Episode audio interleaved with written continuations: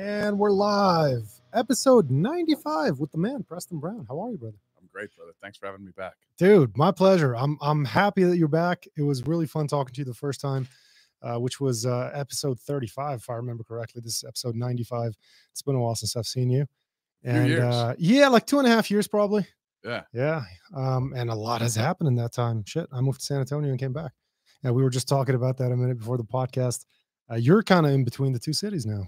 Yeah. Uh, setting up uh, house on Lake Dunlap and New Braunfels and getting getting ready to open some of the businesses out there. Nice. So you're carrying uh you're you're establishing what Zia Homes and what else? I don't know if we're going to call it Zia, but yes, Okay. we're, we're establishing Your home building business. Yeah, Zia fits here. I guess Pull this a little bit closer. Yeah. Yeah, that sounds better. There you go. Zia fits here because I guess it, Zia means New Mexico, so so we're right on that border, and we build in New Mexico, we build in Texas, right? Like, but okay. but I, it doesn't really fit. Like, I don't know if I can go there and brand that Okay. um, in in New Braunfels. Be like, hey, New Mexico guys, come on in, come on in. Like, yeah. Have you thought of a name for it? No, but my wife is a graphics designer. I'm sure she's going to come up with something fantastic. And, and and there, I'm not loyal to a name. Here, I probably wouldn't change it, or maybe I'll change it one day if we're big enough out there and in other places. But Gotcha. Gotcha. New Braunfels is cool. I spent uh I mean 2 years sort of in New Braunfels right next to it in Schertz, but uh nice city, man. It was uh it- it's very chill. I feel like it's a good place to retire or to live there in conjunction with another place. the food's amazing. You don't get the hustle and bustle of Austin or San Antonio. I can go fishing and and you know be left alone and run my business while on a boat catching fish. That's pretty cool. And then if I need the hustle and bustle, I'm 30 minutes away. Yeah, yeah. Well, for sure. Now that's something also we talked about briefly before the podcast. Let's get into that a little bit. Give me your thoughts on people who have to manage every single little aspect of their business and therefore they're always constrained to that one little business. They can't grow it. Like that's a lot of small business owners. They stay small business owners forever. It's like you've had okay, you, you started a small business when you were 25, now you're 60. You're still a small business owner? Didn't you you couldn't grow that thing? Well, yeah. So, uh, so I mean, like, and and I'm not going to judge anybody if they're happy, right? Like, and in fact, I'm probably not going to judge anybody at all. But I would judge myself for having the results. Yeah. Like, I I don't want anything small. Like, I'm pretty sure if I drop my pants when I go in my bedroom, my wife's not going to be like, "Wow, I'm so glad it's so small." Like, like I want something larger, right? And so. And, and I think business, it, it should be the same thing. Do you want a small margin? Do you want a large margin? And, and you don't have to have like a huge company, like, oh, I want a thousand employees to stress me out. But you know, would I rather make a million dollars than a hundred thousand? Would I rather make 10 million than 1 million? Of course. sure. So why would you not do that? And, and for control freak freaks, the people that like just, oh, I, I can't trust anyone. I have to do everything myself. Like that, that's just another way of saying failure. Mm. Because if, if you can't trust, then I would ask you the question of how can you be happy? Like I'm a control freak about things I love, but all the shit I don't love, I want to let somebody that loves that control that. Because if, if I know they love that and there's evidence that they love that, they're gonna control it and they're gonna do it really well because it's a love affair. yeah. Like, dude, we have this guy at my office, and I, you know, I, I, he's so weird. He's a fucking space alien, and we hired him, and he's an IT guy. Like, like literally, we were talking about technology yeah. earlier, Yeah, I was trying And to figure out how to set up my TV. and and he he was just shocked, kind of coming into our office, coming into our culture, because he was like, everybody's so nice here. I don't know how to deal with that. I'm not sure I like it. And I'm like, Mm. why do you look like you tasted shit all the time? Like you always look like you just tasted shit. Mhm. And like, like eventually we kind of like built a rapport and started having a conversation. And he, he's a great guy. I don't know if I could go hang out with this guy on the weekends, but my IT is better than it has ever been. Like that is this guy's passion. Like some people like people, some people like dogs. This guy loves like wiring shit and computers and antivirus softwares and things that I would think are that's boring. What are you doing? Like, Yeah. let's have something better to talk about, something better. But he loves it. He loves that shit. I don't need to control that shit. Why you want to control something you're bad at? Sure. Yeah. Well, that that's that's sort of the coaching mindset.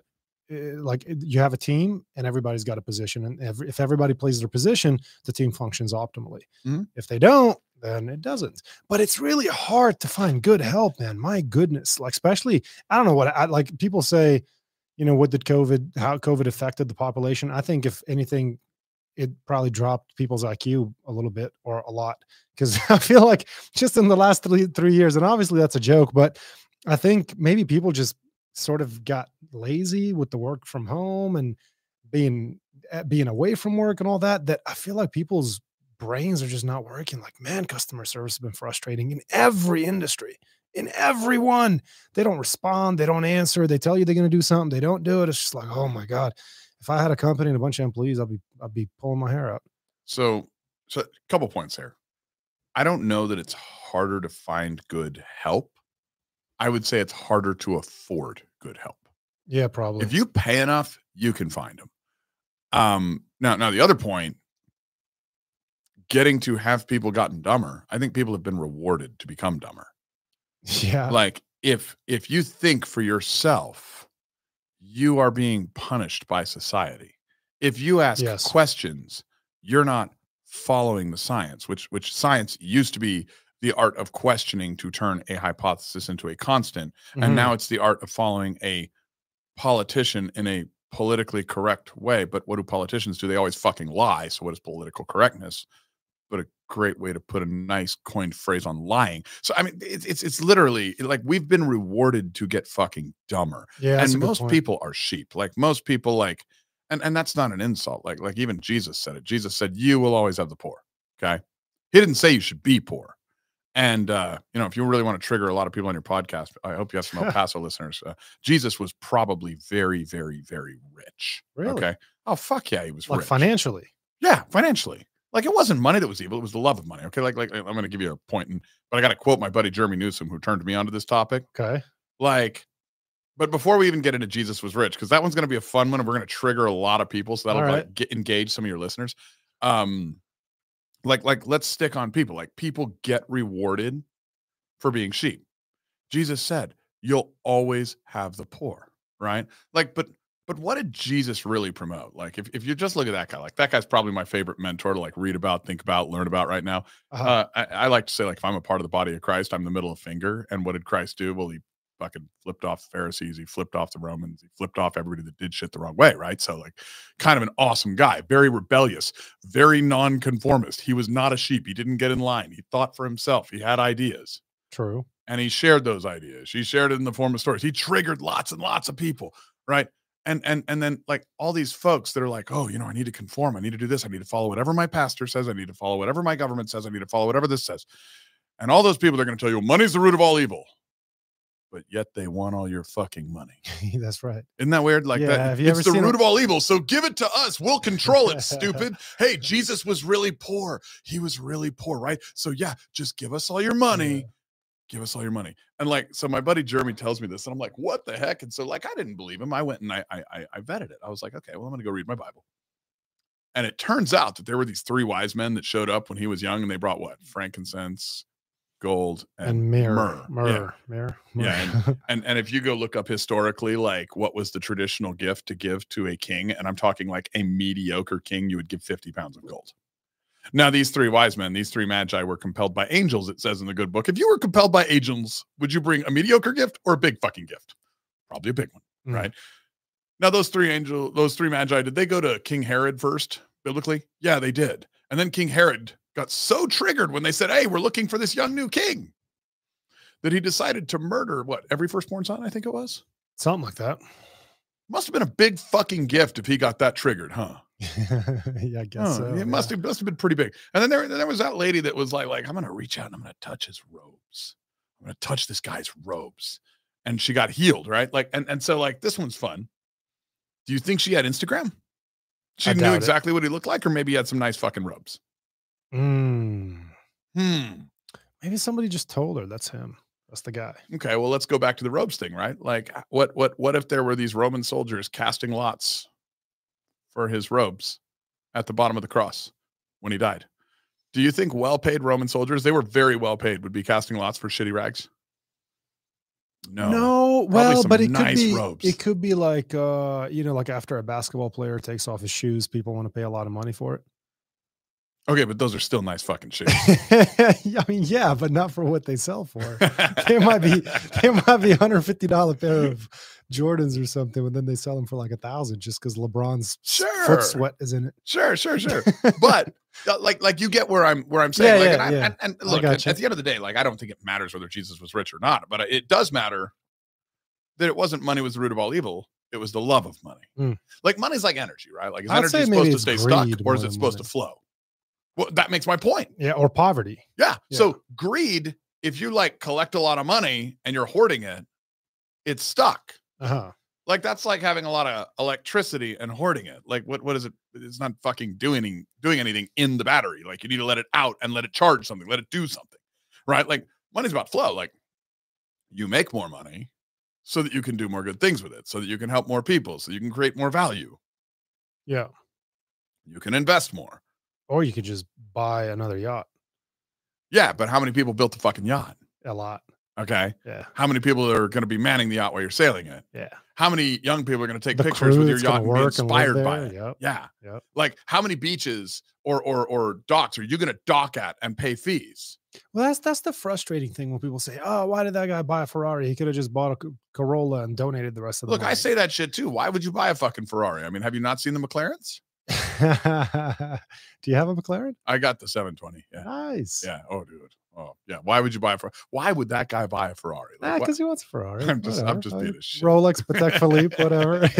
yeah, make him feel like he made a fucked up decision. like, damn it, Preston! Spent 40 years saving up for this Ferrari. You fucker. Now I'm retired. I got my Ferrari. You're talking shit. Is it true that McLarens break down all the time? so mine hasn't. Like, but And they say the same thing, I believe, about Lambos. So I asked the salesman that because I was like, dude, I hear this car's in the shop all the time. And he says, look, if you get in this car and you turn it on and you start hot rodding, it's a well-oiled, fine-tuned machine, but it, it's it's like a good woman. You need to warm it up. Mm. I was like, what does that mean? He says, turn it on, leave it the fuck alone for five minutes. Let it warm itself up. Let it like like the old cars do. He says, everybody that follows this advice never brings them in. The people that don't, they're in every three months. You can always trust the salesman too. Oh yeah, right. Uh huh. But but this, it- this, is one from, was from accurate. two salesmen here talking. This one yeah. was accurate. Like I've not sent it in at all. Like, and it's a great car. And like I don't drive it easy. Like it's made to do amazing shit. Like I'll Sure. Every time I drive it, like I pop that bad boy up like 120, 150, and I'm just like just to feel it. Like you go 60 to 150, you're like, oh shit.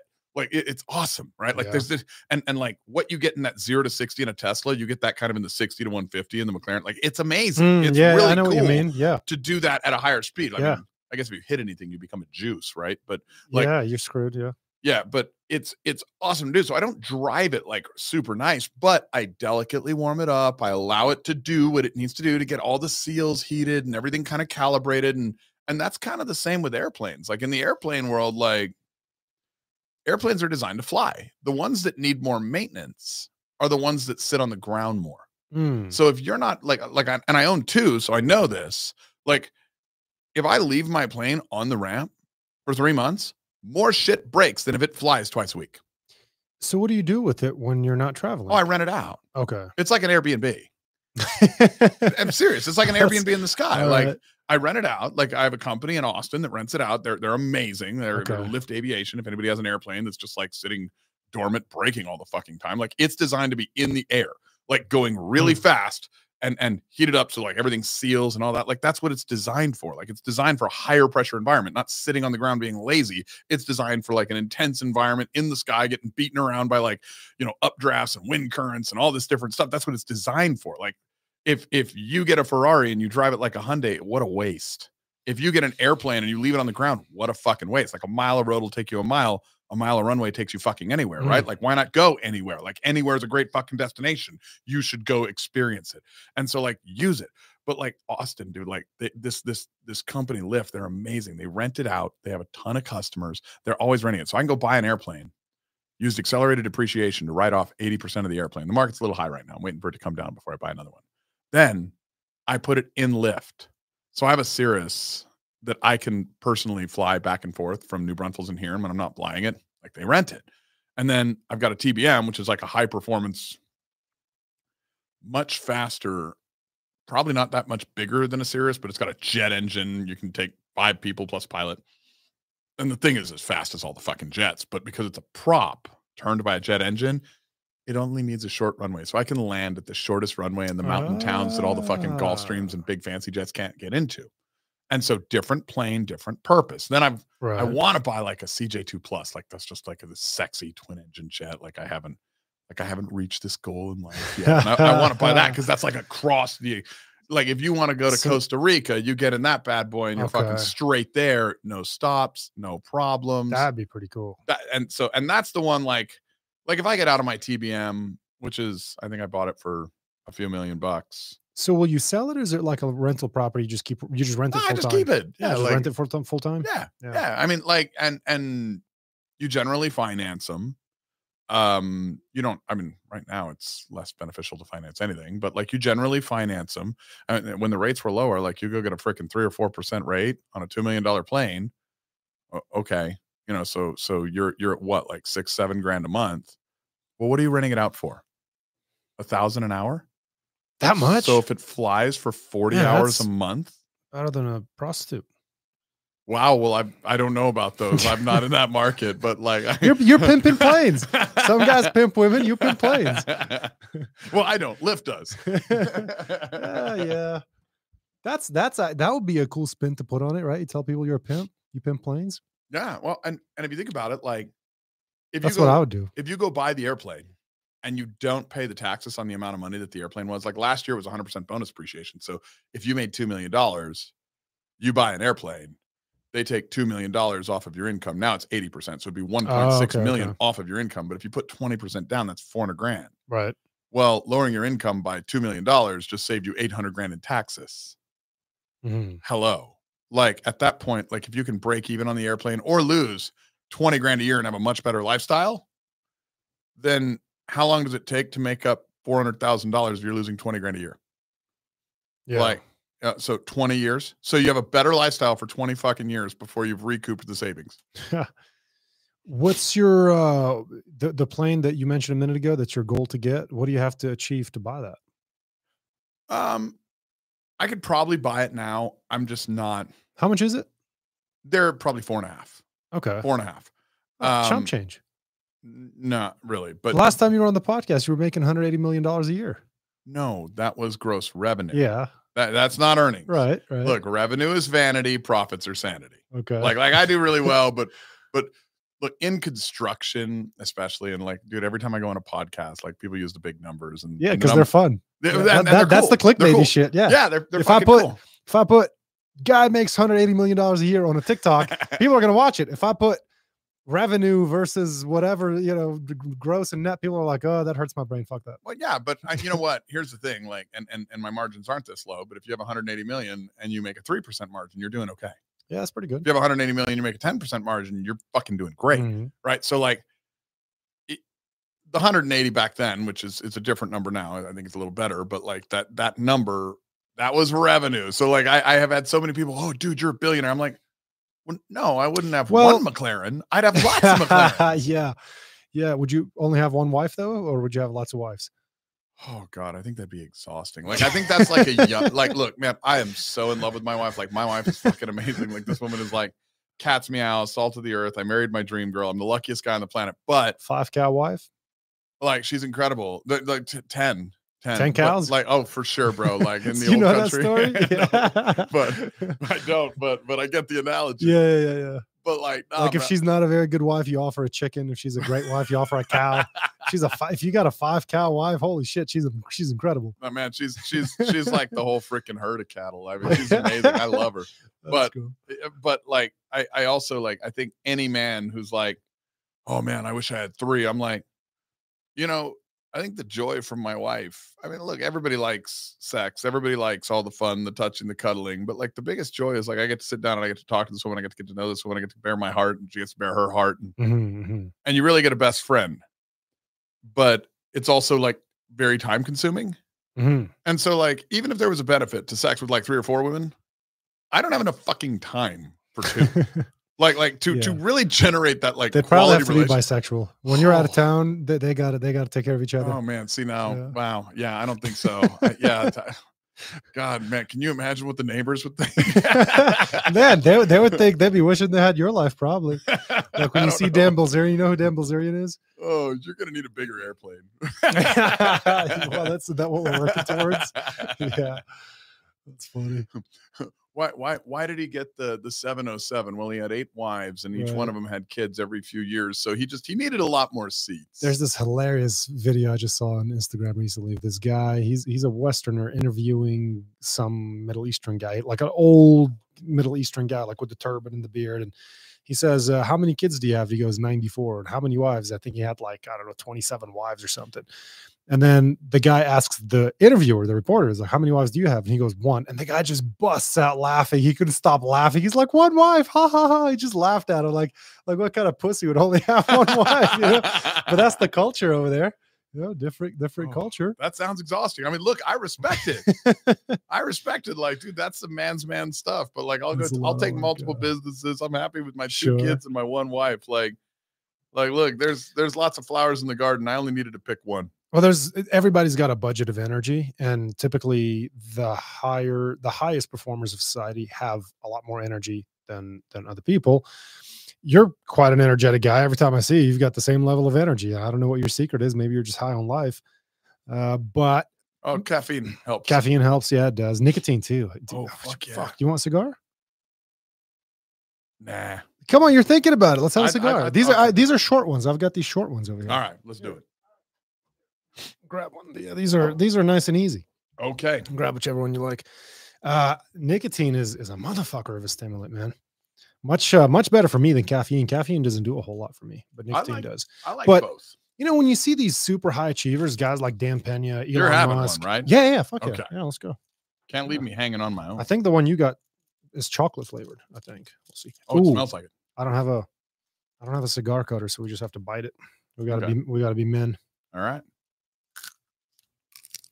Oh yeah, this is chocolatey. Ugh. All right. I didn't know I was coming to smoke cigars today. Well, hey, you know, life's full of surprises. there you go. You've seen George Carlin, right? Like sometimes a cigar is just a cigar. And other times, Big black. man, I wish George Carlin were still alive so I, I can. so- oh, he's great. Just so I can see what he would say about about the world today, Oh, the politics, gosh. all of it. He would have probably great specials on what's going on in the world. You might want to take that ribbon off the end, that band. Yeah, I don't think you want to burn that. Just pull that off. Yeah. Yeah, this is the chocolatey one. What was I saying? High high performers and and just being energetic.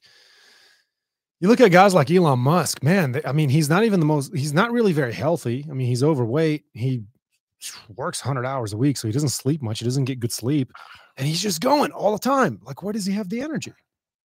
I think some people are just super motivated, and whether you put that energy into a whole bunch of wives or you put it into a whole bunch of businesses, you've got a budget and you allocate it accordingly, depending on what excites you the most. And some guys are more excited or more driven by dominance, however you measure dominance, whether it's financial or, or, or business wise or whatever, than anything else. But then, I mean, Elon Musk does have how many baby mamas? And he's got like nine kids too. So I don't know. Maybe some people can do it all. That's why he's the wealthiest man in America. You know, I'll tell you what, I'm an Elon fan. I love that Me guy. too, like I think time. that guy is just like changing the world in so many ways. I, he he is one of my hopes to meet one day. Like I just I just want to meet the guy and shake the guy's hand and be like, you know what, bro? Love what you did with Twitter. Like talk about like doing something principled. Look at you go. You, you're lighting that shit like a pro. Like, see, I need to learn how to do this shit. Oh man, I, I so I smoked my first cigar on the podcast two months ago with um with Ken Del Valle, who's my attorney and just a really funny guy. Um yeah, he is. You know, one thing I love is is they had this interview with Elon Musk where they said, well, you know, the stuff that you're saying and doing could turn off some users and, and you might lose revenue. And he's like, Well, I believe in I believe the most important thing is to tell the truth and to have freedom of speech. And if the consequence of that is that I lose money, then so be it. yeah, you, he you doesn't gotta, need you gotta money. respect that. Yeah, he doesn't need money. but to some Like- people, it's never enough. like- Like, like- he's actually identifying that this, my principle, the way I feel about this is so important that if it costs me billions of dollars, so be it. Other people, no, they'll they'll chase money to the grave no matter what. They'll sacrifice everything. They'll sell their principles. They'll sell everything. and they're the ones that are tru- truly fucking broke. So like like when I was saying he doesn't need money, it wasn't a knock like like saying oh well that's why he can do it. It- It's like like that's what a loser would fucking say, right? No, I'm saying like he doesn't need money. We should all be asking the question: how can we wa- not need the thing that is our vice? Ah, Like, like, what are we a fucking slave to? Like, if you're a slave to money, Mhm. like if that's what possesses you, like, like if you go, like, I love, I love when all these movies come out. Like, there, there's a movie that came out fairly recently on Netflix, and it was like the Pope's, you know, what was it, Exorcist or something like that, uh-huh. and uh demon possessed, this, that, and the other.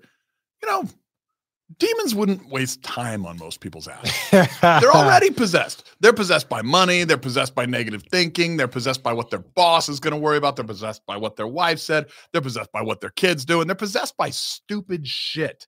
Demons are not going to waste their time on you. Like, you fucked yourself. right. They don't need you. They have Right. to go after a higher level target, somebody that can actually think freely. Yeah, I think so. That's hilarious. You're not even worth a demon's time. but there's a lot of demons. You know what? Let's get into this. Because you mentioned something about greed earlier and not not having enough and wanting it all. And that got me thinking about certain companies that that I find it- Good. I find worth worrying about. Yeah, you like it? Yeah. Um, BlackRock is projected to own 60% of all residential real estate in America by 2030. Yeah. Like what, what like when you when you look at that statistic, does that worry you? What do you think about that? Is that a problem? Should people be worried about a monopoly? So, I mean, they're a monopoly already because them and Vanguard and one other company own like 80% of the S&P 500. should you be worried? So, so, Uh, you know, my favorite quote by Ray Dalio those who worry don't have to worry. And those who don't worry have to worry. There will always be things to make money on, there will always be things to invest in. Okay. And the best things to make money on and invest in are what the best investors are going to go after and do. Real estate. So if by 2030 they're projected to own that, that should be a fucking clue for everybody else. Like I hear so many people, they're like, "Oh, I'm not going to buy housing right now because uh, you know the market's down, the interest rates are high." I'm like, okay, so that shit you learned like in grade school, maybe middle school if you were dumb, buy low, sell high. Uh, Like that just doesn't apply to this industry. Like, shouldn't you buy when it's fucking low? Like, do you know why they're doing that? Like, let's look. Let's look at why they're doing that. Like, and and, and they won't be doing that in 30 years. They're doing it now because that's what the environment indicates that they should be doing now. So let me let me give you a history lesson. It's just a fun history lesson, right? well, real quick before that though, I mean, is there a point where you because there is monopoly law, right? What's monopoly law? Like no company should own more than 50% of any given Okay, something. so so does it So work go- anymore? Does that law work? I mean, I, I mean, I, I would like for it to work. Is what happens in the game of Monopoly? is your phone an Apple? Yes. They have a monopoly, Oh, for sure they do. basically uh, on on America, maybe the globe at this point. For sure, for sure. But Nobody's nobody's busting that trust. well, I mean, nobody's nobody's busting it, but it is cause for concern because what happens in the game of Monopoly, right? Which is just a, a micro expression of large scale economics. Everybody starts out at the same point, and this is why the the argument of redistribution of income, re, redis- redistribution of wealth doesn't work. Because if you gave everybody the same amount of money over time, it's going to consolidate into fewer and fewer hands. That's just what happens. Just Right. like the game of Monopoly, everybody starts at go. They start with the same amount of money, but by the time the game ends, what happens? One person has all the money and the rest are flat fucking broke. And they go broke at different rates, but eventually you go completely broke. and they're going to go broke faster the more complex the money system is Mhm. because if the system is more complex i mean like you look at the wealth gap even even since the 1970s when we removed gold from the dollar that is when the wealth gap which had been fairly consistent the wealthy the poor the wealthy the poor the wealthy the poor it was always like this right? There's a fairly same distance between them. And then all of a sudden we remove gold from the dollar as the as as the standard. And you see the wealthy going like this and the poor kind of staying the same and, and Ah. maybe even going down slightly. Like there there is basically no middle class anymore. The, the middle class is dying. You have the super rich and the the the higher level poor and then the impoverished. Mm-hmm. Like that's all you have now. Like there is no middle class. And and there's people that think they're middle class but they're lying to themselves. Like like like you if you have the rich and the super rich then and and the gap is that far apart there there is no middle class anymore. There's just not a fucking middle class. So the wealth gap is all based on complexity. Like when we removed gold from the dollar, that was the first step in creating a highly complex monetary system. Well, who wins in a complex environment? People that do complex thinking. Like if you can only think about simple things, like like how many people can you sit down and have a conversation with about derivatives? Very few. Exactly. And so who's going to make money on derivatives? Very few people. And and who's going to get wealthy? Very few. And maybe not even all of them because some are going to succeed and some are going to fail, right? Like you you still have guys going out and saying you need to pay off all your debt. Only governments don't do that because they understand that arbitrage is the only way to succeed. Mm. Businesses don't do that because they understand that arbitrage is the only way to succeed. Now, we call it arbitrage because debt is still a bad word for stupid people. Okay. Well, But smart people now use arbitrage instead of debt, which is just fucking debt. Yeah. Okay. Like, like I'm a hard money lender. Do you think I loan out my own money? No. I borrow money and I loan it to other people. I'm a home builder. Do you think I build with my cash? No. I borrow money. I organize a whole bunch of people to put some shit together and I sell it to people that borrow money At for a, cer- more money than I borrowed to build it. at a certain point, though, wouldn't you just use your own money if you have a shitload of it? Like, Why? because what what else are you going to do with it? Why would you borrow if you have it? You won't live long enough to get there. Like at that point, you are BlackRock. Okay. At that point, you're BlackRock. Yeah, and and so. like BlackRock is not even using their own money. You know whose money they're using? Pension plans.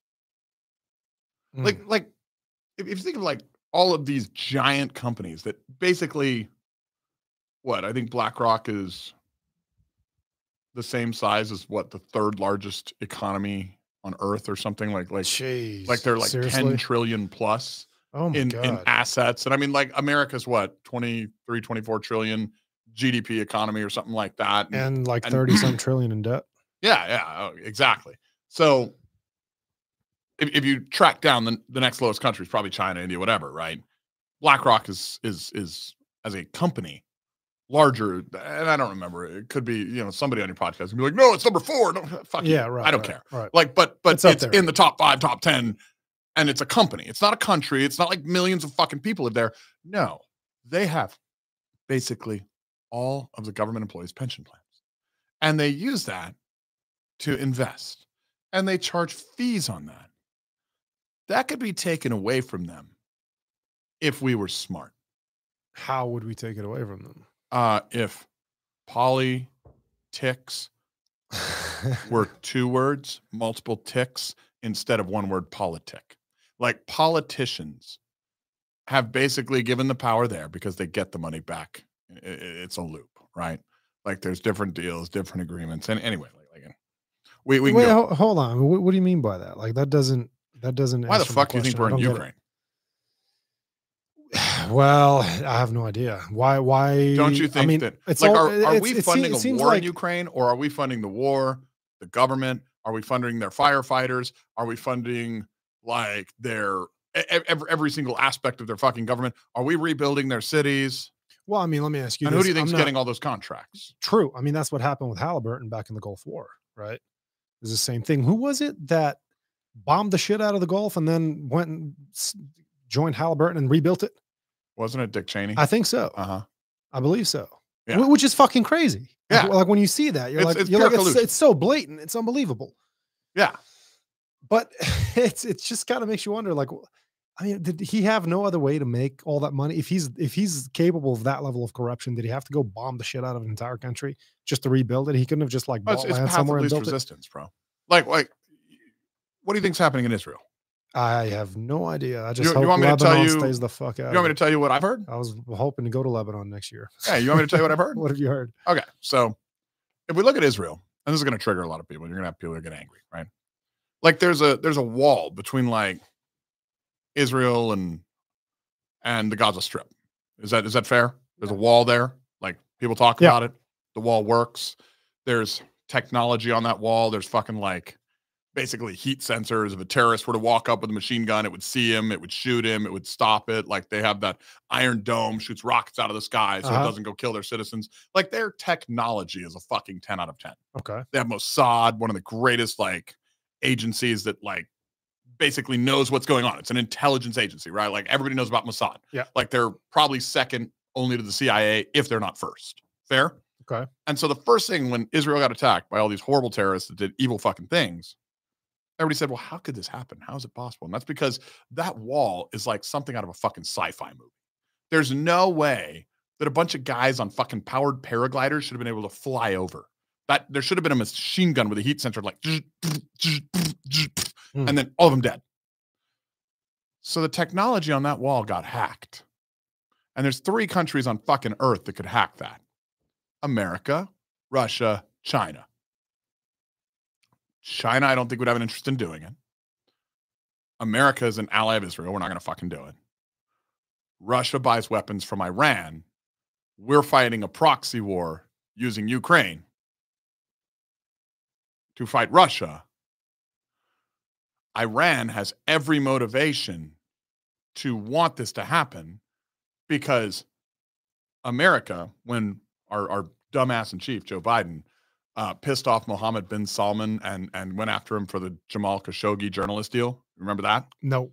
Oh, so basically Biden talked shit about him, called him a pariah, said he was uh, gonna hold him to account for this journalist being killed brutally, horrible. Like, like, but I mean,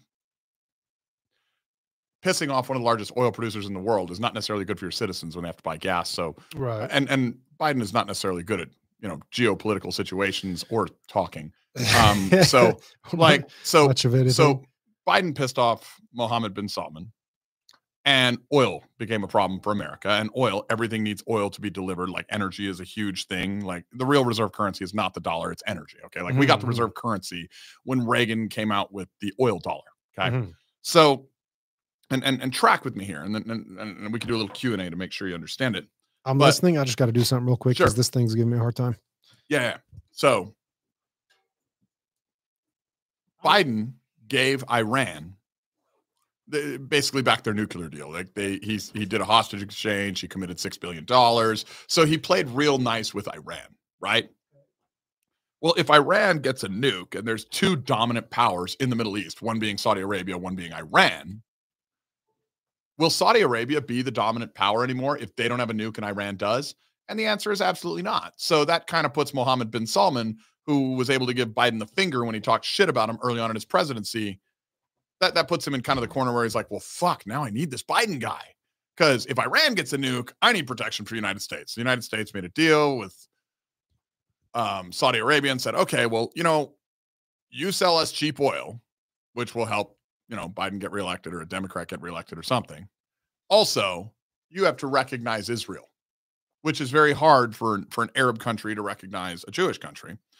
Um, and and and we'll protect you on on the nuclear front, and and that way you can stay in power. You can still be a rival power to Iran, like another major power in the Middle East. And and Iran did not want that agreement to happen, but that was supposed to be signed, I think, last week.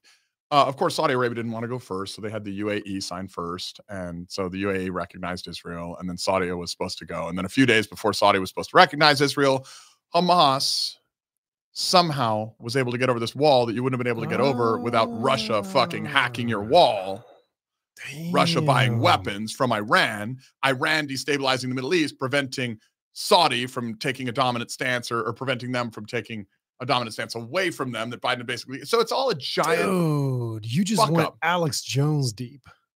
Oh, well, I don't know who Alex Jones is, you don't know who Alex Jones is? Man, I got to introduce you to Alex Jones. I got, I mean, I don't know him personally, but I got to introduce you to who he is. I'll show you some of his videos. Lead conspiracy theorist in the world. I mean, that makes sense though. But that's the thing. A good conspiracy has to make sense to some degree. Like if you said, if you came in here and said, "Well, what do you think the war, the war in uh, Israel is about?" It's because aliens are trying to colonize Israel. I'd be like, "Get the fuck out of here." But because it's it's possible, that's what makes a good conspiracy. And it and or it might just be the truth. look, man, I, I get to coach people that, and I say coach, I have friends that are in some of the highest financial brackets imaginable, and they're the people that donate money to the politicians who know what's fucking going on. So they're in the room having the conversations. And I get to sit there while I'm helping them with their companies, or I mean, they frankly know all the shit I know, but I save them time by helping them with their teams. And then I get to talk with them and I get to hear what they're fucking talking about, which are these kinds of things. And I'm like, holy shit, none of this makes the news media. Hmm. Like none of this shit makes the media. And this shit makes sense. And what the media says doesn't. Like, find me how fucking Mossad didn't see that huge collaborative attack. Coming. Yeah. Well, that's, That's been bullshit. something. Yeah, that's been something that people are perplexed by, and so that's why they're wondering what the hell is actually going on. You know, I feel like with every war, though, you never really know what the hell's going on. I mean, it started like take it back to the Vietnam War and every other war since then. Like, was the Gulf War about about 9-11 was it about oil was it about like y- about like, we just- oil. yeah i mean we just we never really know for sure but then It only matters. but then that begs the question, well but then that begs the question did the us do 9-11 or did they just seize the opportunity they said you know what that's the excuse that we needed to go to go raid the gulf And and and on that one, I don't know. I don't have any. I don't have any Alex Jones shit on that one. That was that was Yeah. like, look, I was barely getting into the military. Like I was I was a young soldier at that point. I wasn't having this level of conversation with people that are at the levels doing I, those talks. I, I- I, I was a I was an airman in in the Air Force. Like I was like, I'm gonna fix airplanes, motherfucker. That was my goal, and I wanted to, you know, chase girls.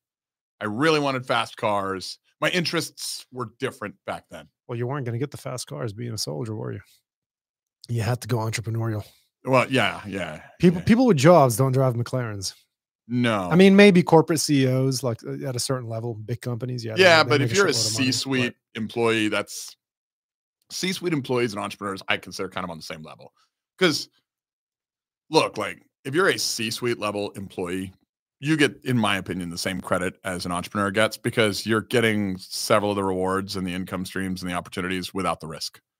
It's just a trade-off, but you have the Uh-huh. skill set to fucking do it. You're just saying, well, I'm more risk averse. I, I mean, if I retire with $10 million in the bank or or 100 million, my lifestyle doesn't fucking change. So the guy that wants the 100 million in the bank versus me, he just likes to play three-dimensional chess. I'll play chess. Either Mhm. way, you're both fucking brilliant. the thing about 10 million versus 100 million same lifestyle i mean yeah like I, yeah i'm not uh, my net worth isn't over 10 million dollars but i can imagine at a certain point all that affords you is a bigger boat an extra lambo like you see these really wealthy guys and they're talking about like oh i just bought my eighth ferrari or eighth Yeah. mclaren whatever "Oh, now i have I used to have 26 cars now i have 38 and it's just like they're just buying more shit because they just need they don't know even know where to put their money but They're poor investors. or- or they just have so much money that just they just don't give it. Out. I mean, Jay Leno has what like 200 collectible. Well, and but that's what he likes. Like that's his hobby too. Like, but but he's a, probably also a brilliant investor. I mean, I don't know that Could about Jay be. Leno, but like, and maybe the collection is the type of thing that's appreciating over time, et cetera. Although I doubt he's really concerned about like, oh, one day I might have to sell this car to eat. yeah, I don't think so. Eh, right. So, eh, and at a certain point, I- Although with with the administration we have currently, maybe like we, we don't know. Like yeah, I, right. I'm yeah. pretty sure my Chihuahua could run this country better. Yeah, yeah, you probably, or at least show up, and or know know, know where to exit the stage. Let's shake hands. with nothing. That was that was just incredible, right? When he turned around and shook hands with with a ghost. With, I thought it was nobody. magical. Like it was magical because like I, I I I sat back and I was like, well,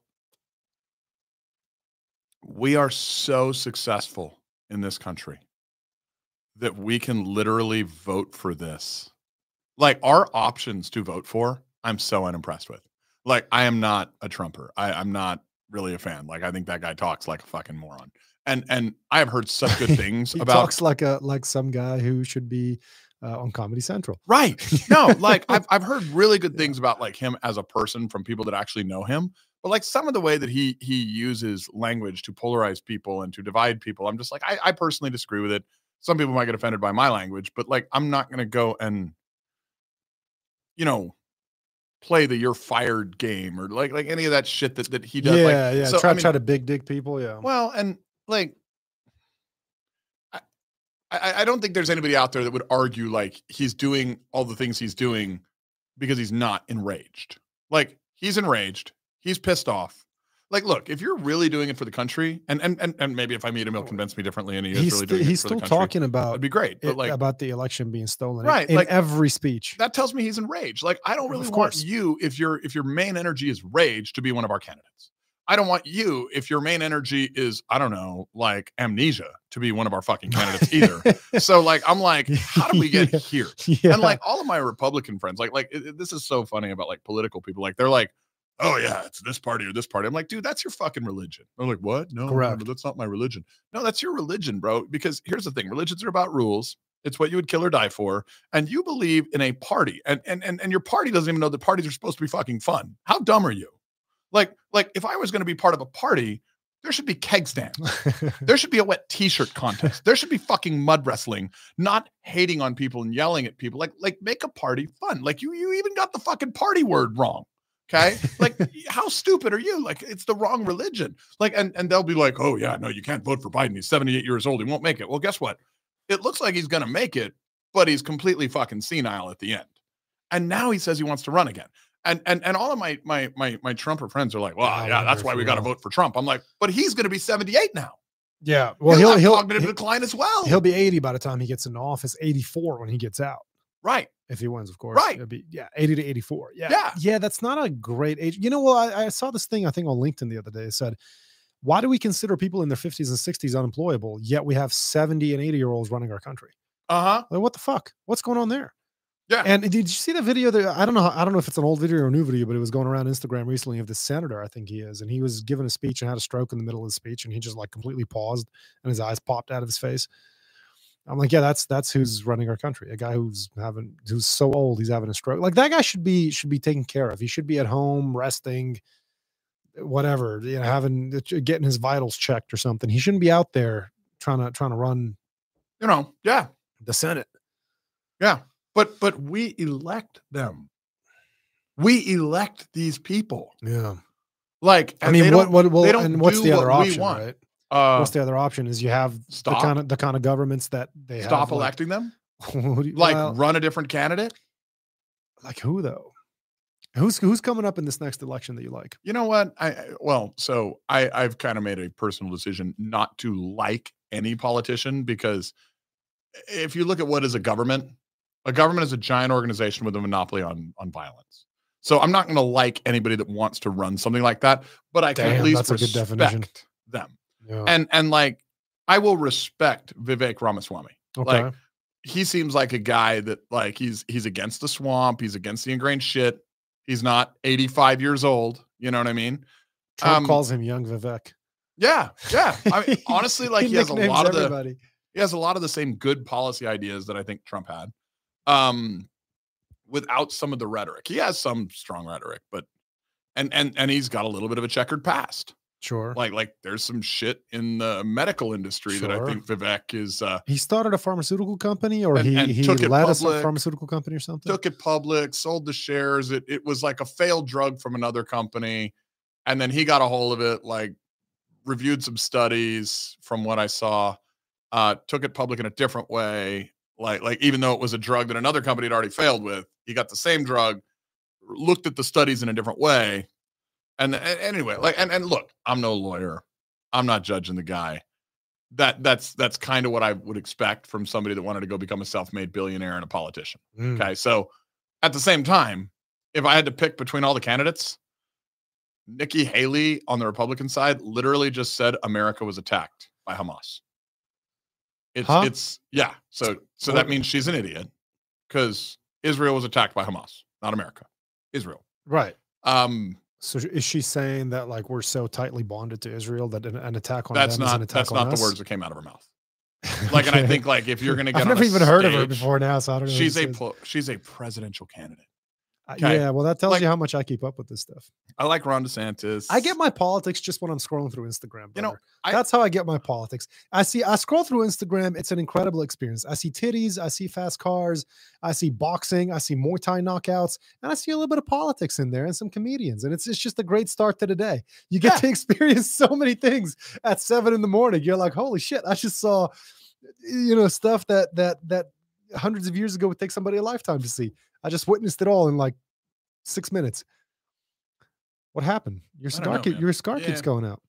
You know what I think that that's because you you straight up you like you went to straight lighting it and puffing it, and you gotta like roast it a little bit, toast it a little bit Roast before little before bit. you start Okay, so I'm gonna I'm gonna try the it. I I'm no expert. Again, this is like my fifth cigar ever. I smoked my first one two months ago, but um, I like these just because they're short. I don't have to sit there for an hour smoking a cigar. You know, just like you get in, you get out. Ow, jeez. Interesting times we live in. Oh, it's great times. I, you know, I, I, I think that people should probably look at the time they're living in.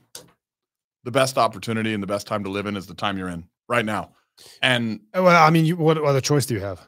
That, that so that's one. But two, um, this time that we're living in right now truly may be the best opportunity that we've ever had financially. Just in our lifetime or ever in the Mhm. history of humanity? Because it's definitely, we, we're definitely living in the best of times historically. But I also think it's a great time financially in our lifetimes. Like I'm a millennial. I'm 31. How old are you, Preston? 41, 10 years okay. older. Okay. So I'm 31 and I'm thinking it seems like there's a lot of opportunity out there. Now here's the challenge. Here's the challenge. Okay, you've heard the term it takes money to make money. It's we're, at a point where like long gone are the days of signature loans. You can't just go to the bank and say, "I have a business idea. I need $200,000. Here's my business. Boom, sign here. There's the money. Go start your business." Those days are gone. That was like that was like the 70s and the 80s. And I know a lot of people who are in their 50s and 60s who, who grew up in those times and they were able to start businesses just like that. Now you need capital to start a business. The question is, where do you get that capital from? Like I can go to the bank and I've been I've I've been making six figures a year for the last, I don't know, seven years or something. I'm like I'm doing well. I'm not wealthy, but I'm doing well. And I can go to the bank and tell them I need a quarter million dollars to start a business. They tell me to fuck off. They'll tell me they'll tell me where's your million dollars of collateral so that we can give you a quarter million dollars. There's more money. So one, let me let me let me debunk some points because I I I, I have 19 businesses today. I'm giving one 19? so I, I will have 18. Wait, what do you mean Um, giving it away? Are you selling it or No, are no, you I'm giving it away. I'm giving it away. Like, I- gift?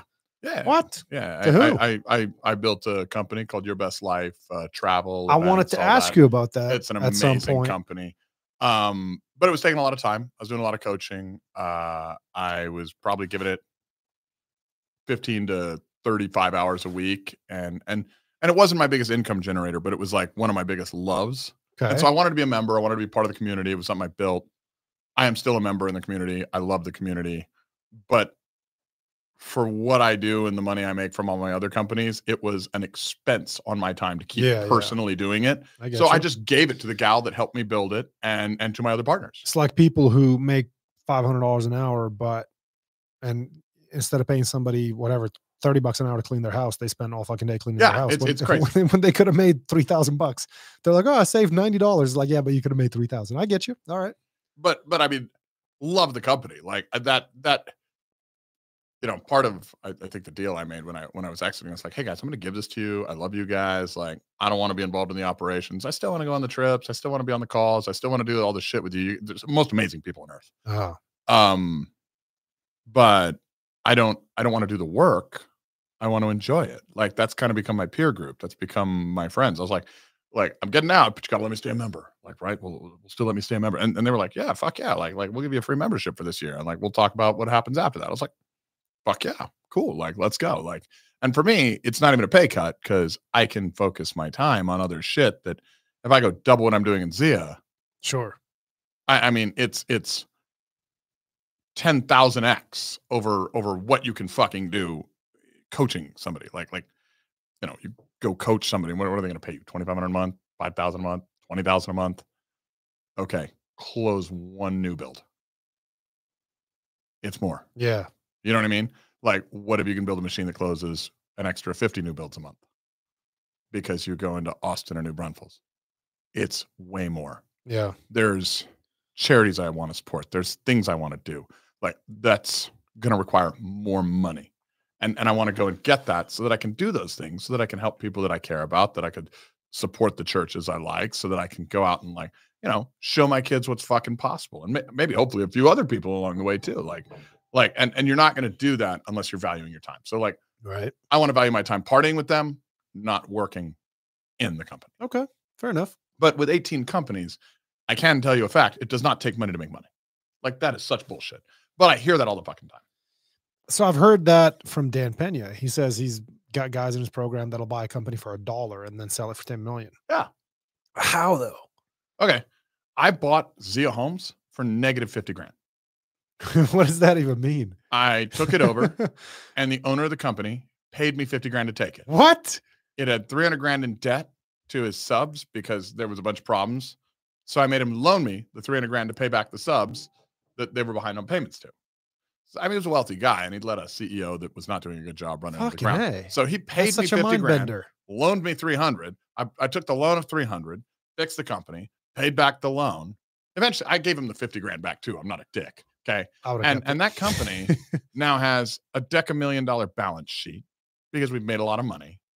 And if I go value it on its income, value it just on like net income, like, and that's how you value businesses is you, you take a multiple of income, right? Especially a business you don't have to work in day to day. Like I can be here hanging out with you because I don't have to be there every day. I've got a great team doing it. right. So say your multiple is 6x or 8x or 8.5x or whatever. And say your income's 10 million a year. Well, that's an $85 million company.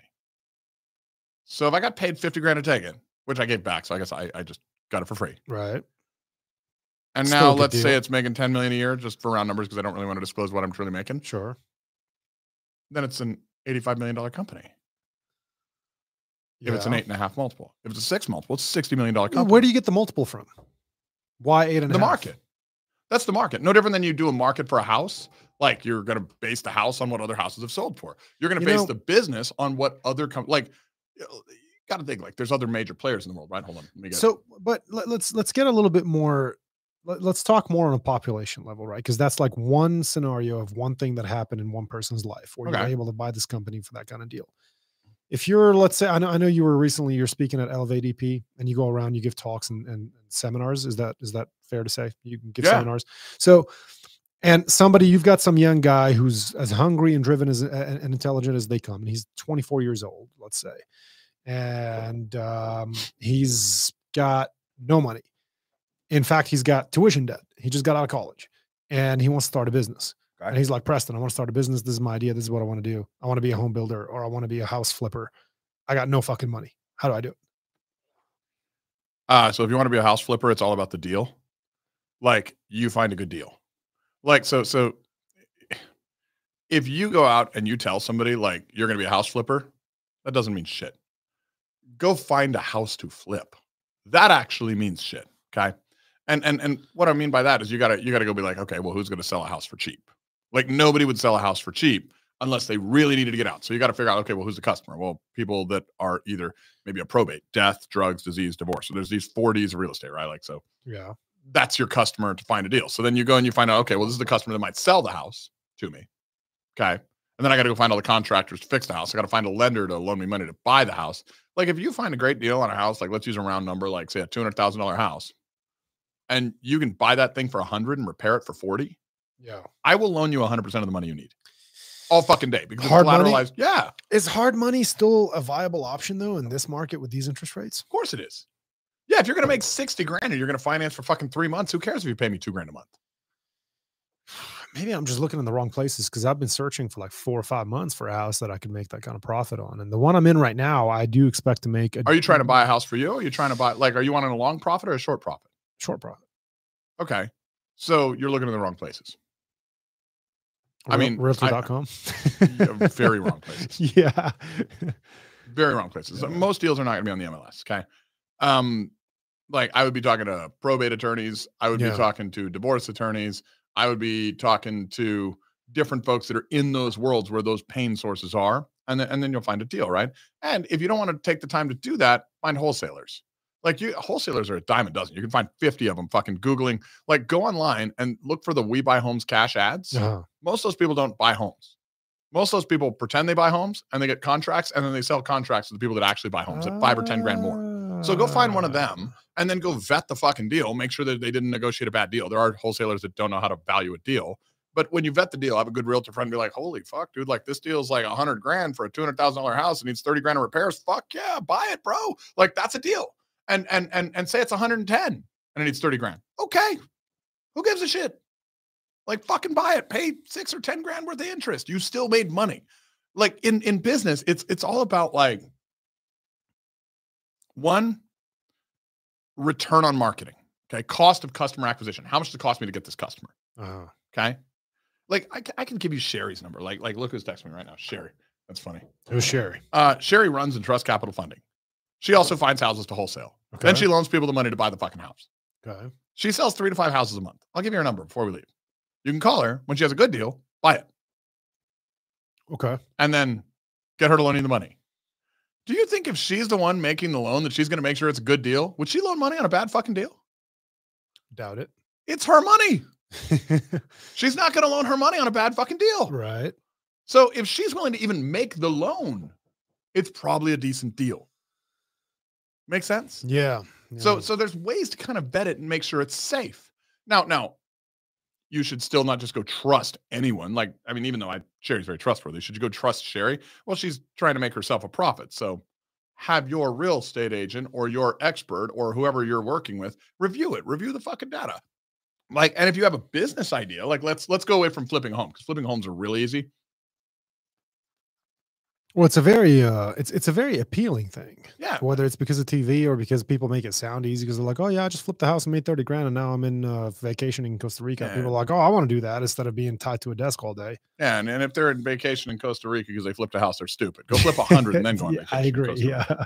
um yeah I, I always see like it's so funny working with real estate agents like i mean they they start having these like curves and they're like i closed eight deals this month i'm rich and they take Ah. fucking three months off Uh, and they don't realize that when they took three months off they lost their entire pipeline Yeah. then they have to come back and start all over again like dude go take a week off for sure have a week don't lose your pipeline like oh Yeah, even in a week, man. Like, like me being in sales. I mean, if I'm off for a week, if I'm somewhere vacationing for a week, I, I still have my phone on me. If if Yeah. a client needs me, because that that week, that that one phone call, that one text message that somebody sends me that I don't get get back to them, uh, it- it- get back to them on that text quickly. Maybe that's the day where my competitor steps in and the doctor says, you know what? Well, that guy's not answering. This guy's here. Let me just try his product. uh-huh yeah oh for sure And- and so realtors though go- man like realtors are are oh my god man i've worked with so many realtors in my life and whew, nine out of ten of them i mean just boy dumber than a bucket of shrimp I mean, Probably it- 19 it's, out of it- it's- yeah, yeah it's incredible and i own a real estate company and i'm, I'm not i'm not like we we had it's hard to find a good realtor. we had probably maybe even when we talked the first time i probably had 250 realtors. I think i probably have 60 to these today. Ah. like about six months ago I'll, t- I'll tell you real quick. I'll, I'll give a shout out to my realtor in San Antonio, Beth Smarsick. And the reason I think she's the gold standard of realtors is she was the first realtor I've ever I've ever seen who talked me out of maybe five houses. when, I, Oh. was- when I was looking for a house out there. Like she's just fantastic. She's like, I, I sent her a house. Beth, I really like this house. Nope, not that builder. "Uh, Beth, I really like this house. "Ah, I don't know about that neighborhood. I don't think so. If it was 25 grand less in that neighborhood, I'd say go for it. But at that price, that neighborhood, nope, we're not doing it. Beth, what about this house? No, I don't like the way the whatever. Like she would just she would she would turn my attention to things that I would have never even thought of. I'm like, well, that's what that's why I need her. That's why I need a realtor to tell me to make sure I'm getting a good deal, not to just sell me a house and close a contract, take commission, walk away. that industry went to shit and and the reason that and, and i'm glad you found a good one in fact the best ones are consultants the best ones are going to advise you because like i don't care if you're a realtor i don't care if you're an investment advisor i don't care what the fuck you do you're an advisor like you're helping somebody with their money with their life with their finances with all of that right? And and that industry got flipped on its ass. The commercial real estate industry is is just fine today. The residential real estate industry is completely broken. You know why? Hmm. because the residential real estate industry gave their data away. You want to know why blackrock is going to buy all the houses? Because the mls which the realtors used to own and control is now public. It's online you used to have to go to the realtors to get it you don't get everything Oh, unless you pay. LoopNet, unless you pay CoStar in the commercial world. So the residential realtors gave away their data. Now let's look at the real, the legal structure of real estate. The legal structure of real estate, to really boil it down and make it simple, is the client works with the broker. The broker carries all the liability. The client works with the broker. The realtor works for the broker as a fiduciary to the broker. So the broker has a fiduciary to the client, and the realtor has a fiduciary to the broker, and by default to the client. Does Uh, that make sense? Yeah, yeah. Well, when they gave away their data, brokers gave away their power. When they gave away their power, now it became realtor working for client, broker clients never going to even deal with them, interact with them, or anything else. And and broker is realtor's bitch. Realtor works with client, even though the legal structure still says client works with broker, realtor works for broker. It's now switched to realtor works with client, broker works for realtor. So the entire paradigm is shift, but the legal structure hasn't shifted, and and it's going to cause problems, and there's going to be more fraud, and there's going to be more of a. I mean, that this is why, like, you know, I mean, the CFPB's got it all wrong. They're going after all the lenders. I mean, this is the most heavily regulated market like there is. Like the lenders are not the problem. Like there's so many problems in the realtor space because you have a bunch of people that have the power to like go into your home, show your home, but they don't have the education to educate you on what's good, what's not good. Most Sure. realtors wouldn't even know how to tell you a velocity study in the market. Like, oh yeah, go do the comps. Well, what's a comps? Well, uh, comps are going to show you the average value. Well, Yeah. great. How many homes sold there in the last six months? Right. Oh, well, well, three. Oh, okay. So 0.5 a month. How many homes are on the market? 30.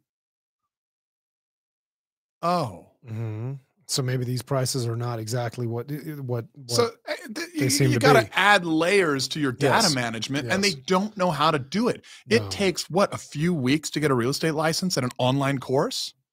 It's a joke, yeah. and it's an industry where they're taking six percent of people's money. Yeah, which I which I which I money. struggle with. I feel like that's coming down though. I feel like people have been pushing back on that a little bit. Well, it, I know somebody who's actually in the process of getting their real estate license right now, and they're telling me that that's something that they've been covering in in, in the course right now, which is like people are pushing for the fives and the fours because the six, especially with the the the astronomical jump in real estate properties in the last few years. Oh, yeah. People are like, well, the six percent doesn't make sense anymore because the average house in El Paso. Last time you were on the podcast, we talked about this. I think the average house in El Paso was 175, 180 Yeah. dollars. Now, what's the median's average? Like? 260 as of when I checked about two weeks ago, and the average sales price was 283. So gone up by about a hundred grand. a I a little over 100 grand on the Yeah. average sales price this this last year. Or It- one of the one of the things that's been happening in El Paso. The, the, I but, know. but check this out. I want to. okay. I, I do want to yeah, say this yeah, because great agents are worth every fucking penny. I, Mhm. Like I I I had an agent. I'm gonna I'm gonna give him. No, I- I'm not. He asked me not to mention, but he doesn't even work for my brokerage. My wife and I were looking for a lot, and we wanted to find something on the mountain gated community. He found us something in. Uh, I think it's Estancias de Coronado, that gated community up by by by the Coronado Country Club. It's gorgeous. Mhm. The land was developed in the 1980s. There's still like three lots left in the neighborhood. He got me one of them. And he got me one of them at an amazing price, amazing deal, amazing everything. He was in the know. I know the guy charged 6%. I would have been happy to pay him fucking Uh-huh, more than uh-huh. that. Yeah. He was worth every penny. yeah. And and I literally did a meeting for some of my agents, and I was like, man, I would pay him again. I would hire him again. The guy's a fucking badass because he was not a realtor. He was a consultant. He knew Uh-huh. exactly how to find me what I wanted. He showed me like four houses that he was like, dude, here's four houses we could like bulldoze, and then you got the perfect lot. And and and because they're distressed sale, they're like probate deals. I was like, bro, nobody's had this idea. Like, I'm pretty good in the real estate business. Like, I build hundreds of homes a year. I've never thought of this. Like, I buy hundreds and hundreds of lots. I've never thought, what a fucking G. But he was a consultant. Yeah. Yeah. Yeah. And I was like, man, God bless. I wish he would let me just blow him up because I, I would love to say his name to everyone, even though he doesn't work for me. Yeah. He's an amazing guy. So that guy, I fuck, I'd pay him six percent all day long. Yeah. Most of them, he probably don't deserve two. Yeah, yeah, I agree with that. Uh, You know, you know, going back to Beth, like she would do this thing where we'd go look at a house, and she'd be like, "Okay, there's some things about this house that I like, but there's one thing that I really don't like." She'd be like, "I'm not going to tell you what it is. Just do the walkthrough and then see what you think. Let me know." And then sometimes I'll be like, "Well, it's it's the whatever," and she'd be like, "Yeah, yeah, I think so too." Like if I spotted it, she'd be like, "Okay, yeah, we we both saw the same issue." If I didn't, she'd she'd tell me, "It's like, well, I don't really like that. It's not a huge deal, whatever." But uh, there are there. I mean, it's it's hard. That's going back to what I said earlier. It's hard to find good help because you get a realtor. They walk into a house, show you a house, and they're like, "Well, this is the kitchen." I'm like, "Well, gee, you know, it took a fucking genius to figure that out." This is the bathroom. yeah, There's a toilet in there, girl. Yeah. Come on. yeah. How, how like, well, gee, you know, how did you? How were you able to figure that one out? And if they would, it, you know, I I know so many, and and so like I don't want to knock the industry necessarily because I know so many that are so good. Sure, There's so many that are so good, but the, it's it's it's the problem is the number of the ones that are not good. Yeah, And the problem is the legal structure has not changed, but the industry has changed. And and brokers have lost their courage to stand up and say, no, we're just going to do things the right way or not at all. Like there, there probably needs to be some kind of, and I hate to say this, class action lawsuit and and and get to the Texas Supreme Court or the Supreme Court and and and shift this to because that would protect the consumer. And that's what really needs to happen is the consumer needs to be protected. like fiduciary needs to become a thing. Like if if if you go to an attorney, they're a fiduciary. If you go to a doctor, they're a fiduciary. Like if you go to a real estate agent, that's the largest single person that most per- people are ever. It's the largest purchase you're going to make for most Americans. Yeah. The the largest hold of wealth in America is households, and and and we're trusting people that went to a six week course and paid Zillow maybe a thousand bucks and got a lead. And what you hired them because they were sweet.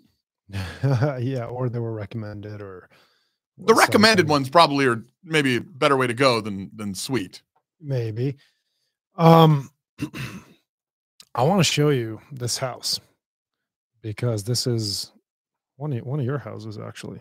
Oh, nice. Um and I wanted to buy it when I when I moved back to El Paso. I was trying to buy it, but I couldn't. They told me like, "Oh, this one's already sold and and the the next one that we're building is not going to have all the bells and whistles." And I was like, "Fuck!" But I want all the bells and whistles. I'll show you. It's a gorgeous house. Most of our houses have all the bells and whistles. Where was you Well, looking? Ah, this one was, uh you know, that new development, Enchanted, uh, uh, something. Oh, like, yeah. like Far West Side, where where Okay. the new development is. So so one thing, bro. Tell me. Like if you want one of mine, Uh-huh. we're friends. Okay. Just fucking message me. All right, I will. Like like and and and just have an attorney review your contract and fucking like I will I will give you the friend deal. All right. Deal. Let's see if you have uh if this thing's still available. I'm just it's just taking me a second to pull it up. But it's a gorgeous house, man. Gorgeous house. And these pictures are not going to be on, in order because I just saved them to my desktop. But oh well, hold on. That's not a part of it. Sorry for the people listening. This is taking a while, but uh, I'm getting there. You know what? Huh. Actually, I'm gonna have you do me a favor, bro. Tell me. Go on a rant for two minutes while I Let's do that. Let's take a two minute break. sorry about that. Nature calls. If you don't listen, you Yeah, have the most does. embarrassing podcast. That'd be pretty bad. Yeah. Um, First guy to piss himself on my podcast. right. Uh, well, here it is. I want to put it on the screen so that you can see All it. right, let's see. Let's see what you got here. All right. It's gonna take a second. Okay, so let me let me let me give you like a little bit of um, real estate info right now. Like if you're in the buying market, okay, and, and, Uh-huh. and this is a really good thing if you're looking at new homes because because obviously you're looking at one of mine. Okay, Mhm. And this is not for you. This is for all buyers. Okay. Who are the best people to get deals in a neighborhood? I don't know, but all right. Here, here, let's just go through the pictures real quick. Hold that thought if you don't mind. This is one of yours. right? No, I think that's actually, uh, if I'm correct, I think that's. Look at that. I don't know whose that is. The the the dual color kitchen cabinets. That's that's a new thing. yeah, and that's not mine. That's you really? No, I don't Man, think I so. was. I'm pretty sure I asked, and they told me it was Zia. No, I'm pretty sure that's uh that's Point Home. That's Point Home. My buddy Carlos Really? builds those, and they're fucking gorgeous, man. He builds a great house, Okay. great house. And and honestly, like I think Carlos has some of the best designs. Of, I was gonna put the studio builder. there. oh yeah, dude. No, he he does such a great job with his design. He does such a great job. I think it's super cool. The He- lines in the in the floor and the ceiling. Oh yeah, Some people told me that's a bit much, but for me, I think that's just no, I think it's sexy. gorgeous. No, and he does a great job. He so if I was not a builder, Uh-huh. okay, and and and say like my company didn't exist, I would buy a point. Yeah. Like I just I think his taste is so good. Like he's just I love that. you know, like that right there. Come yeah. on. Yeah. Love so that. I think some of the best designs in El Paso from builders, like design wise, Point is is awesome. Zia's awesome. Icon awesome. Colors awesome. Like like if I'm shopping for houses, those are probably my four go-tos for different reasons, right? Like some of his Spanish stuff is amazing, and the way he does color combos, God, I love what he does. Like, like I just now, if I'm going to Zia, bro, those high ceilings, like some of the little nuances, like the details, all the soft close cabinets, like there's no other builder in town that comes with a fucking bidet. Like we live in America. Yeah, that's we a, make that's a European monster thing. trucks for fun, but yet we have toilet paper shortages during COVID. It's really fucking stupid. Like, Yeah. like so the the smartest houses are Zia. Okay, like they're like they're just fucking smart. Everything can be done with your phone. Like you pay your pre-wire company to come and set it up, and everything is bought smart. It's just amazing, right? Huh. Like so that's kind of the seal. Like points designs, I love. Uh colors, like he just does such classy stuff. Like Yeah. I mean, a little more traditional than Point, but like they're very classy. I love them, and like there's nothing undone. Like like even when you walk up, it's got a little travertine here, a little like like just if the stone comes up, there's a little. t- It's just gorgeous stuff. Icon, they're so creative. Like they always have something new. Mm. And if you've ever like, like my wife's a designer, and I admire designers. Is designer the same as architect? No, no, no, no, no, no, no. So a designer's probably your your colors. An architect is probably like your structure, your details of like how is this like they're they're gonna make sure like okay, well, how's the room gonna feel from a space standpoint? They're gonna design that. Whereas the designer is gonna pick like, okay, well, we'll put this type of you know six wall concept with the tray ceilings and we'll make them match the floor. And so your designer is going to probably be more on the tile choices and what type of ceiling art and what color cabinets, whereas your architect is going to make sure the space is right, you know, or your drafts. Okay, okay. Yeah. Yeah. No, great house. Yeah, yeah. It looks badass. Too bad I couldn't get it. Wow. You know, that that's because you're meant to have a Zia, bro. Come see me. yeah, yeah, yeah. I'll hit you up. I'm like I said, I'm getting ready to sell mine here soon. I just got to finish renovating the bathroom. The same one I saw? You're No, no, I sold that one when I left El Paso. Okay. Yeah, because I used to have my studio in my house. Uh, now I'm renting a space. I guess I'm moving up in the podcasting world. But no, yeah, I sold that one when I left El Paso. Made a little bit of money on it. Lost a little bit of money on the one I sold in San Antonio because the market over there was was cooling a bit. Mhm. And I, I don't know how it's doing now. I've been gone for a few months, but uh, yeah, it was cooling a little bit. And I overpaid when I bought it because when I went there, it was super hot. It was super competitive. I had to overpay by 30 grand to get that damn house. Ooh. Yeah, which is, you know, I thought that was pretty bad until I talked to a friend of mine who moved from Santa Barbara, California to Oregon around the same time that I moved. And he had to pay 130 grand above asking to get his house. And then I heard this guy the other day talking about in LA, he got outbid by 1.2 million on a house. Like, what the fuck is going on? Who's And he's got three homeless guys living in his front yard. well, yeah, that's a separate issue. yeah. Did you hear they want to um, they want to um uh what, what's what's it called? What's the word? They they want to have uh, uh brackets for utility bills. So like if you make X amount of money, you're going to pay more on the electric bill. If you if you make less money, you're going to pay less. It's it's not it's irrespective of usage. It's just like based on your tax based on based on your income level. I have not heard that. I'm not surprised. Yeah, I mean, yeah, well, They you will do yeah. anything to send all of their wealthy people to Texas. Like I am such a fan of Gavin Newsom. Like I sneak down there and vote for him during every election. The reason is I want him to stay in power, so he keeps sending all of his home buyers down here to Texas so they could buy my products. It's hilarious. I, I love him. cash above asking. Yeah, yeah. Dude, they're Preston great. wants half a million dollars. We'll give him six fifty. Uh, I guess so. Yeah. Well, you know, it works out for you until they start voting that way over here, and then they turn this place into a then, then, then we leave. They're Where already to? voting that way here. Where to? Where'd you go? San Antonio, New Braunfels. Oh no, I'm talking about Texas. yeah. Well, I mean, it'll take a lot for Texas to become California, but uh never say never. Give it ten, give Uh, it ten years. It everything takes time. changes. Everything changes. But you know what? Florida, a bunch of New Yorkers moved there. They got more red. Is that right? So they went in the opposite direction. Maybe, maybe the folks leaving are not the ones that vote that way. So let me ask you this. Last time you were on the podcast, we talked about renting versus owning and what Grant Cardone always says about why would you buy? You should put your money to work, just rent. Um, and you went through an, an analysis of why why it's th- th- the wiser choice is to in fact buy, not rent. Is that still the case today, or, or has that changed? I don't know. It's it's it's probably more the case. So renting, like right now, it's actually probably cheaper to rent than to buy. Okay, so like let's let's just use a round number. Like if you go buy a twenty six hundred square foot or twenty four hundred square foot house, brand new, you're probably going to pay what three grand a month. Let's just gauge with the rates, and and and obviously.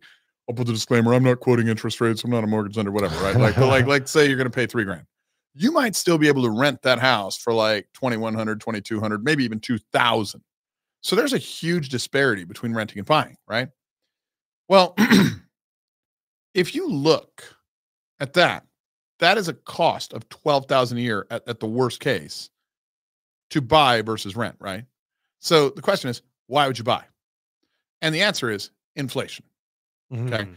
now inflation, it's not based on the house. It's based on the, the money system. It's based on supply and demand. And and and let me explain it. In 08, the banks bailed out not the builders. They bailed out the banks. And they left the builders high and dry. The the builders in 08 were like, okay, well, fuck you. We're not going to do that again. We're no longer going to build a home and have that many specs out on the market and take those risks. We'll build less and we'll have higher margins. Margins have gone up for builders since that time because it used to be like, okay, well, you know, we'll build a house and there'll be a buyer for it. We'll build a house, there'll be a buyer for it. And that, the government basically incentivized that. And, and, and if you go back to uh, Clinton's days, he repealed the Glass-Steagall Act that was put in place in the 1930s. He he combined commercial uh, or or you know deposit and investment banking, which had been separated in America, unlike the rest of the world since the 1930s. Uh, he gave all these bankers that effectively, if you want to, knew how to drive a Ferrari or knew how to drive a Hyundai, a Ferrari. They loaned lots of money. There was lots of fraud in these derivatives around mortgage-backed securities. There was a huge crisis, and when the government came in because they repealed that act, which is what caused the crash of 08, everybody thinks it was Bush. No, it was Clinton when he repealed the Glass-Steagall Act, and that's what boomed the economy. And then it crashed during Bush. We all blamed Bush because we're dumb and we don't know history and we don't understand the, the what what really cause and effect works with. And uh, so the builder said, okay, well, fuck you. Like you, you bailed out the wrong guys. We're not going to build much. So America, since that time, has produced 1.7 million household needs every year. The builders in America, added all together, have produced on average 1.2 million houses every year, leaving a half million unit disparity every year. Pre COVID, like right around 2018, 2019 timeframe, there was about 5 million too few houses in America. COVID hits, supply chain shortage. You can't build enough houses because there's not enough electricians, there's not enough plumbers. We've told everybody go be a tech entrepreneur. Go be a pharmaceutical rep. No offense. Like, but, but don't go be a fucking electrician or a plumber. Now your plumber who fucking fixes your toilet makes more than your doctor Oh, who fixes your heart, right? Yeah, that's why Like I learned supply how to fix all that shit myself. Yeah, exactly. So I mean, it- it's just it's so fucking interesting. Like, so all that inflation that happened during COVID, where where there was actually less production than there needed to be, because that demand, that inflation was necessary. Like it was it was delayed, but when when COVID happened, everybody had to go and stay in their houses. Some of that inflation was supply chain. Some of that inflation was government printing too much money. and some of that inflation was just pent up demand that when it got dusted off, it was like, oh shit, this needed to happen. Right. And so the problem here is that 5 million units, we couldn't build enough during COVID because of the supply chain shortages. So it compounded it. Then you add in the migration from high tax states to low tax states, California to Texas, New York to Florida, et cetera, et cetera. Well, that compounded the housing shortage uh, even worse in our areas. Yeah. Then, regardless of your politics on the issue, like the open border, but these this is not added into the numbers. Do you think that all these people coming up from Central and South America came here to be fucking homeless? Or do they want a house too? They want somewhere to live too. So now that housing shortage is fucking extreme. So, yes, we have very high interest rates. Yes, the housing market has bottomed out, even though it's still much higher than it was before COVID, huh? And that bottom, they're probably not going to raise rates much more. If they do, it'll be one more quarter basis point raise. Uh, and they'll probably pivot in the next three to nine months where they're actually going to start going down a little bit. and then you're going to see houses take off. For every interest rate point that goes down, you have 5 million new buyers who have been priced out of the market added to the pool. This is going to cause a resurgence of inflation. So let's assume in housing that there is an inflation of only 4%, which would be low considering real estate prices double every 20 years. It'd be low because what we see every 20 years is at least 5% a year. And when there's huge supply and demand disparity, it's going to be more like 7%. But let's say it's only 4%. Well, then that disparity between rent and your mortgage, that $1,000 you thought you were fucking saving, you just got back in equity at 4%. If it's 7%, which is what we're predicting, then on that $300,000 house that, yeah, you rented to save 12 grand, you made 21,000 in equity. You would have been proud of that on a stock. yeah. You would have been proud of that on a fucking insurance policy or a mutual fund or a bond. But on your house, you're like, duh, it's a bad time to buy. That's fucking dumb. Like, spend more on the mortgage. You're not married to the mortgage. You're married to the fucking house. Buy the house and capture that, dude. The the appreciation and inflation. And then then here's the other mistake. And, and, and I'm not knocking you, but we haven't talked enough. Don't sell the houses. Rent them out. Even at a loss. You're getting depreciation advantages on taxes. Okay. You're, you're getting like, you know, if the rates go down, and you can refi that shit, rental income as well. Yeah. And and when you uh, offset rental income with depreciation, it's like you made money, but you didn't really make money. This is why the rich stay rich. Okay. So you got cash flow, but you you didn't have to pay for it Yeah. because the IRS allows you to depreciate assets. Hell, Biden tried to get rid of that, and all the big donor class got after him and was like, "Oh hell no, you don't. Mm. We'll never elect you again." And it's funny to me, his party somehow out fundraises the Republican Party every year. So who's the party of the rich if the Democrats outface out fundraise the Republicans? And I'm not Republican. I'm just I look at the fucking numbers. Right. Right. I don't like either of them. I think they're all idiots. I'm an independent sitting in the middle thinking for myself, saying, wow, those guys are dumb. These guys can't agree on anything. Yeah. Eight fucking Republicans got together with all of the Democrats and threw the Speaker of the House out. Now we need to go fight two wars, even though I don't necessarily agree with that either. Uh, and we don't have a Speaker of the House, so we can't pass any legislation. They're blaming it on the Republicans, the eight of them, even though every Democrat voted for, to get rid of the Speaker. it's, so, it's so fucking awesome, dude. Like we we and, and- and, like so, I'm an independent. I just watch the numbers and I'm like, oh, we're dumb. Wow, we're we're super dumb. Okay, okay, I was wrong. Super duper dumb. Like it's it's it's fun to watch, dude. There's gonna be so much fucking inflation over the next 10, 20 years. So if you get a house, keep it. Why do you think BlackRock and all these companies want to own 60% of housing? Well, Because they know that the it could be an won't. inflation hedge, or it could be just because then they can do whatever the fuck they want with the prices. Yes and yes. But if they do whatever the fuck they want with the prices and you own some of the other 40%, don't you ride that market too? You do. So where would that be a good way to invest? I Every mean, single way. Yeah. Yeah. As long look, am I telling people if you can't afford it, go invest? No. What I'm telling people is buy low, sell high. If you're at the bottom of the market, the time is now. Hey, why? but isn't the market high now? You're saying it's going to get a lot higher. The market's going to go way up. I do not think the market can go down anymore. But it already is cooling in Austin, San Antonio. Oh, okay, okay, okay. Dallas. Whoa, whoa, I'm I'm I'm specific to El Paso where we're sitting right now. Okay, okay. Like like yeah, well, so because El Paso, El I mean, Paso you're every building, month this year has gone up. because you're building a shitload in the Northeast right now, right? Fuck yeah. Yeah. You Yeah. and Paul Foster is building like ten thousand houses out there. Yeah, he's he's doing lots and land development and he's keeping some rentals and I mean I'm not doing anywhere near what he's doing. I think I got like 96 97 lots. He's he's got 10,000. He's Well, he's, he's, a billionaire. he's going a little bigger than than than little old Preston, but you know, I'm trying to keep up. I, I think he's pretty awesome. so he's El Paso's only billionaire. Are you going to become El Paso's second billionaire? Um I don't know and I don't know that I care. Like like I and and when when I look at billionaire, decamillionaire, centimillionaire, I look at like I'm going to die. What's the life I led? What's the ways I gave back? Could I end as a billionaire? Yeah. But my goal is not what I make, it's how much I give. Mm-hmm. Like I've, I, I I heard that a, I don't know, it was a year or two years ago, whatever. I'm bad on past dates, but it was so inspiring.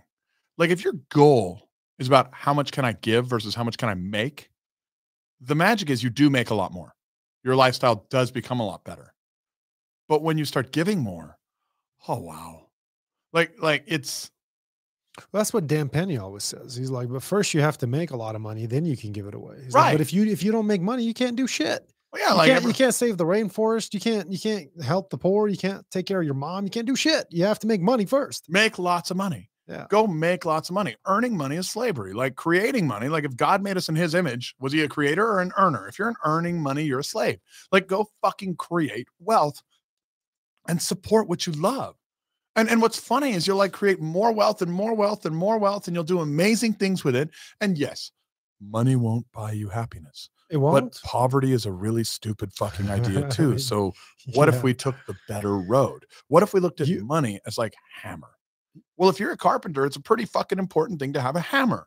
And if you live in a capitalist world, which we do, regardless of what government you're under, except for maybe North Korea, you live in a capitalist world, you should probably go focus on making money so that you can do the stuff you want with it because it's important. I agree. I well, you have a lot of good sayings, and one of them is money doesn't buy happiness, but neither the, neither does poverty. So you might as well be rich. Well, you know, look, I mean, years ago there was this thing that was popularized, I think, by Oprah. I don't know if she's the one who started it, but everybody was quoting her, where she said, um, "You don't need more than one hundred fifty thousand dollars a year to be happy," or like it's so, something to the effects of, "If you make one hundred fifty thousand dollars a year, more money will not bring you more happiness." And I think in in I think the idea behind that is like once you are making enough money to stave off misery, why do you need more money?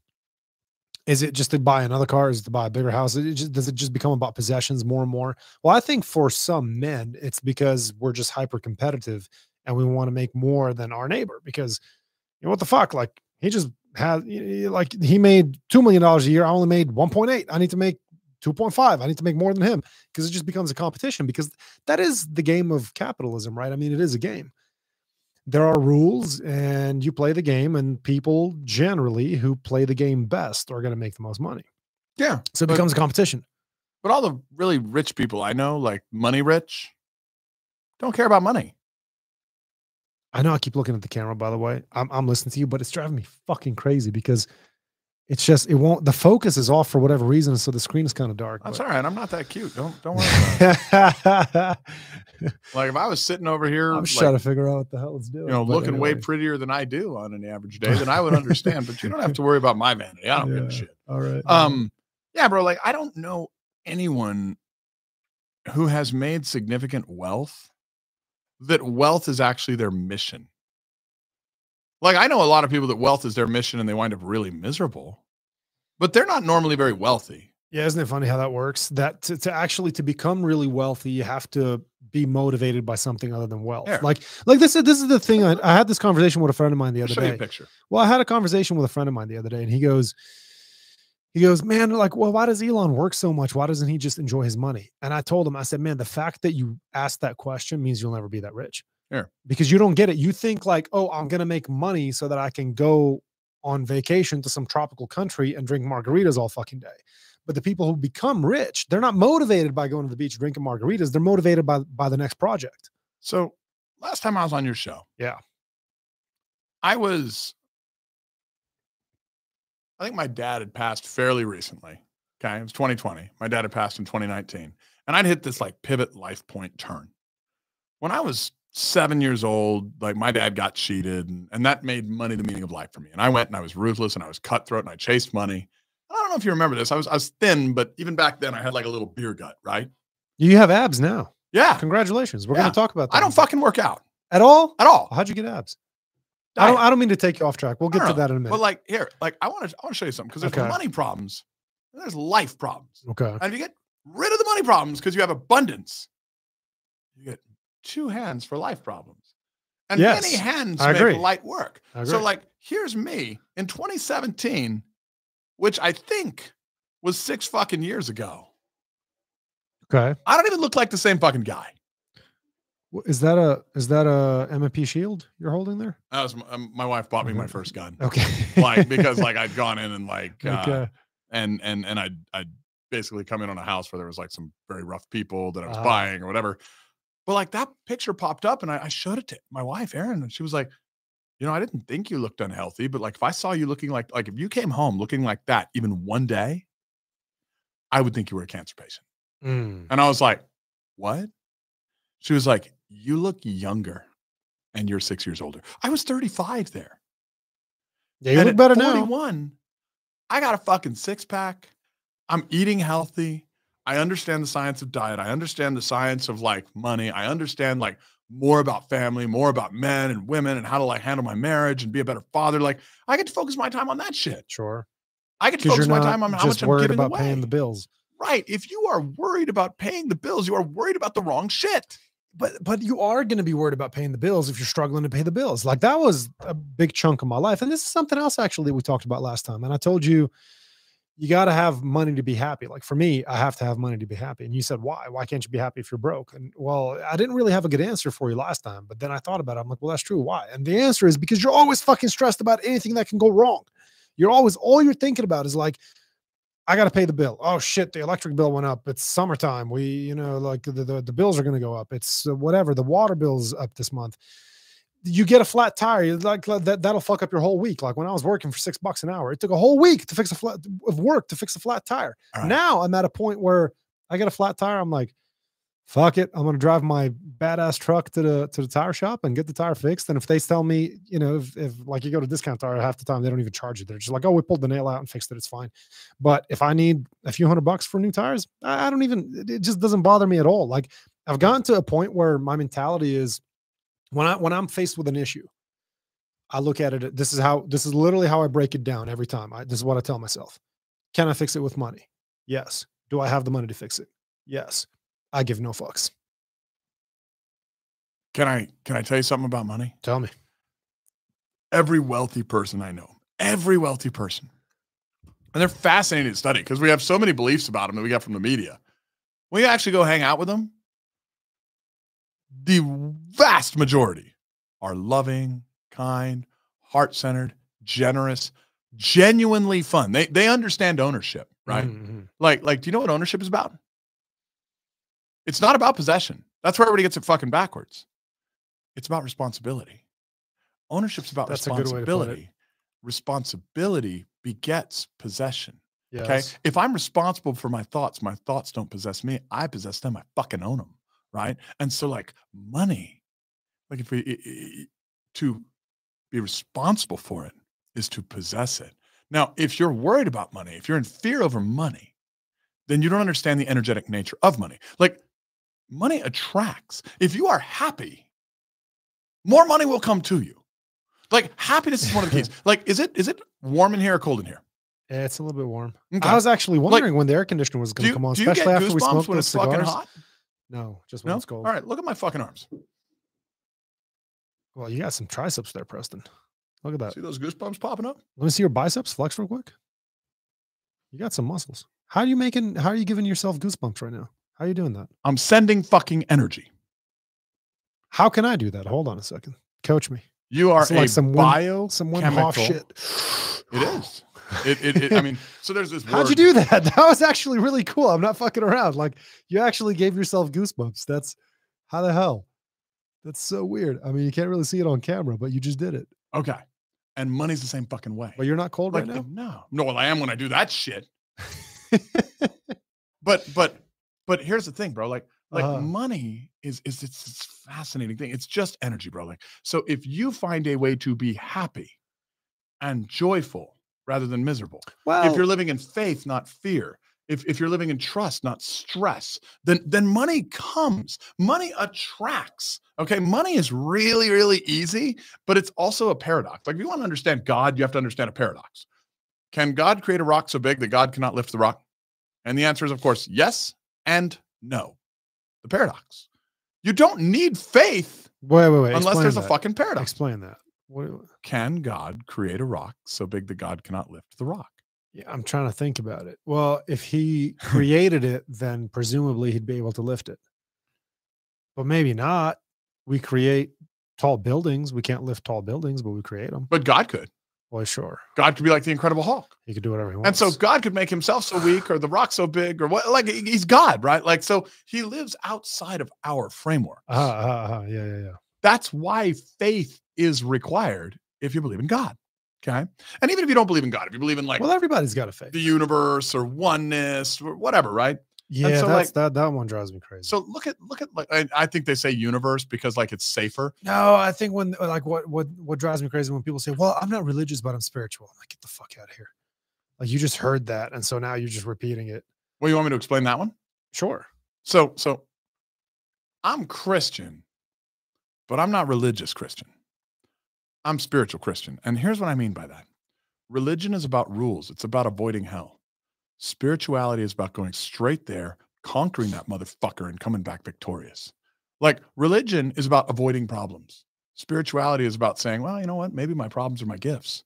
Maybe the worst day of my life was the day I was supposed to fucking learn something. That was the day that God was telling me, hey, this is your purpose. This is who the fuck you're supposed to become. Maybe you didn't pay attention. And maybe that's why you're stuck, or that's why you're miserable, or that's why you're you're not there. And like, like if you look at a kid and you say, Oh, look, they're having fun. And that's why we love kids, right? They're always having fun. Yeah.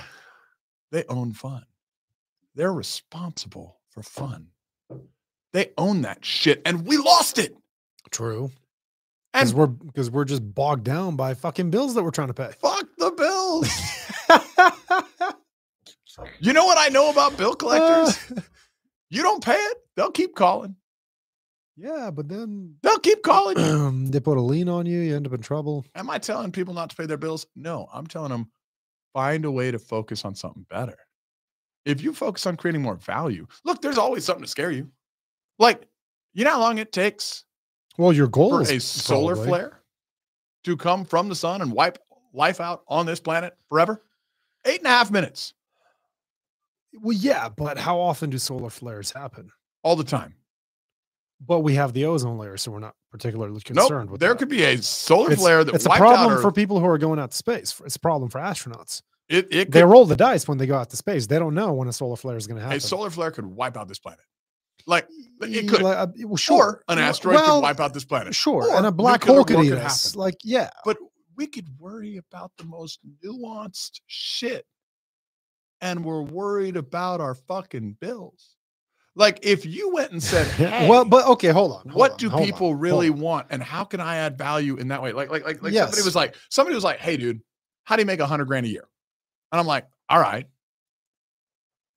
I could make a hundred grand a year as a high school kid. I would go and I would charge 50, maybe 20 bucks a driveway. And I would paint the fucking driveways, which I did do in high school. I used to do it for 10 bucks. Paint 100, 200 driveways every weekend, pay all my buddies that worked with me 50 bucks each. They were happy. They got 50 bucks, 100 to 200 driveways. I made a thousand to two grand. You're pimping. See, you Fuck are yeah. a pimp. I'm pimping driveways. And it was really good for the house. yeah. Ambulances back.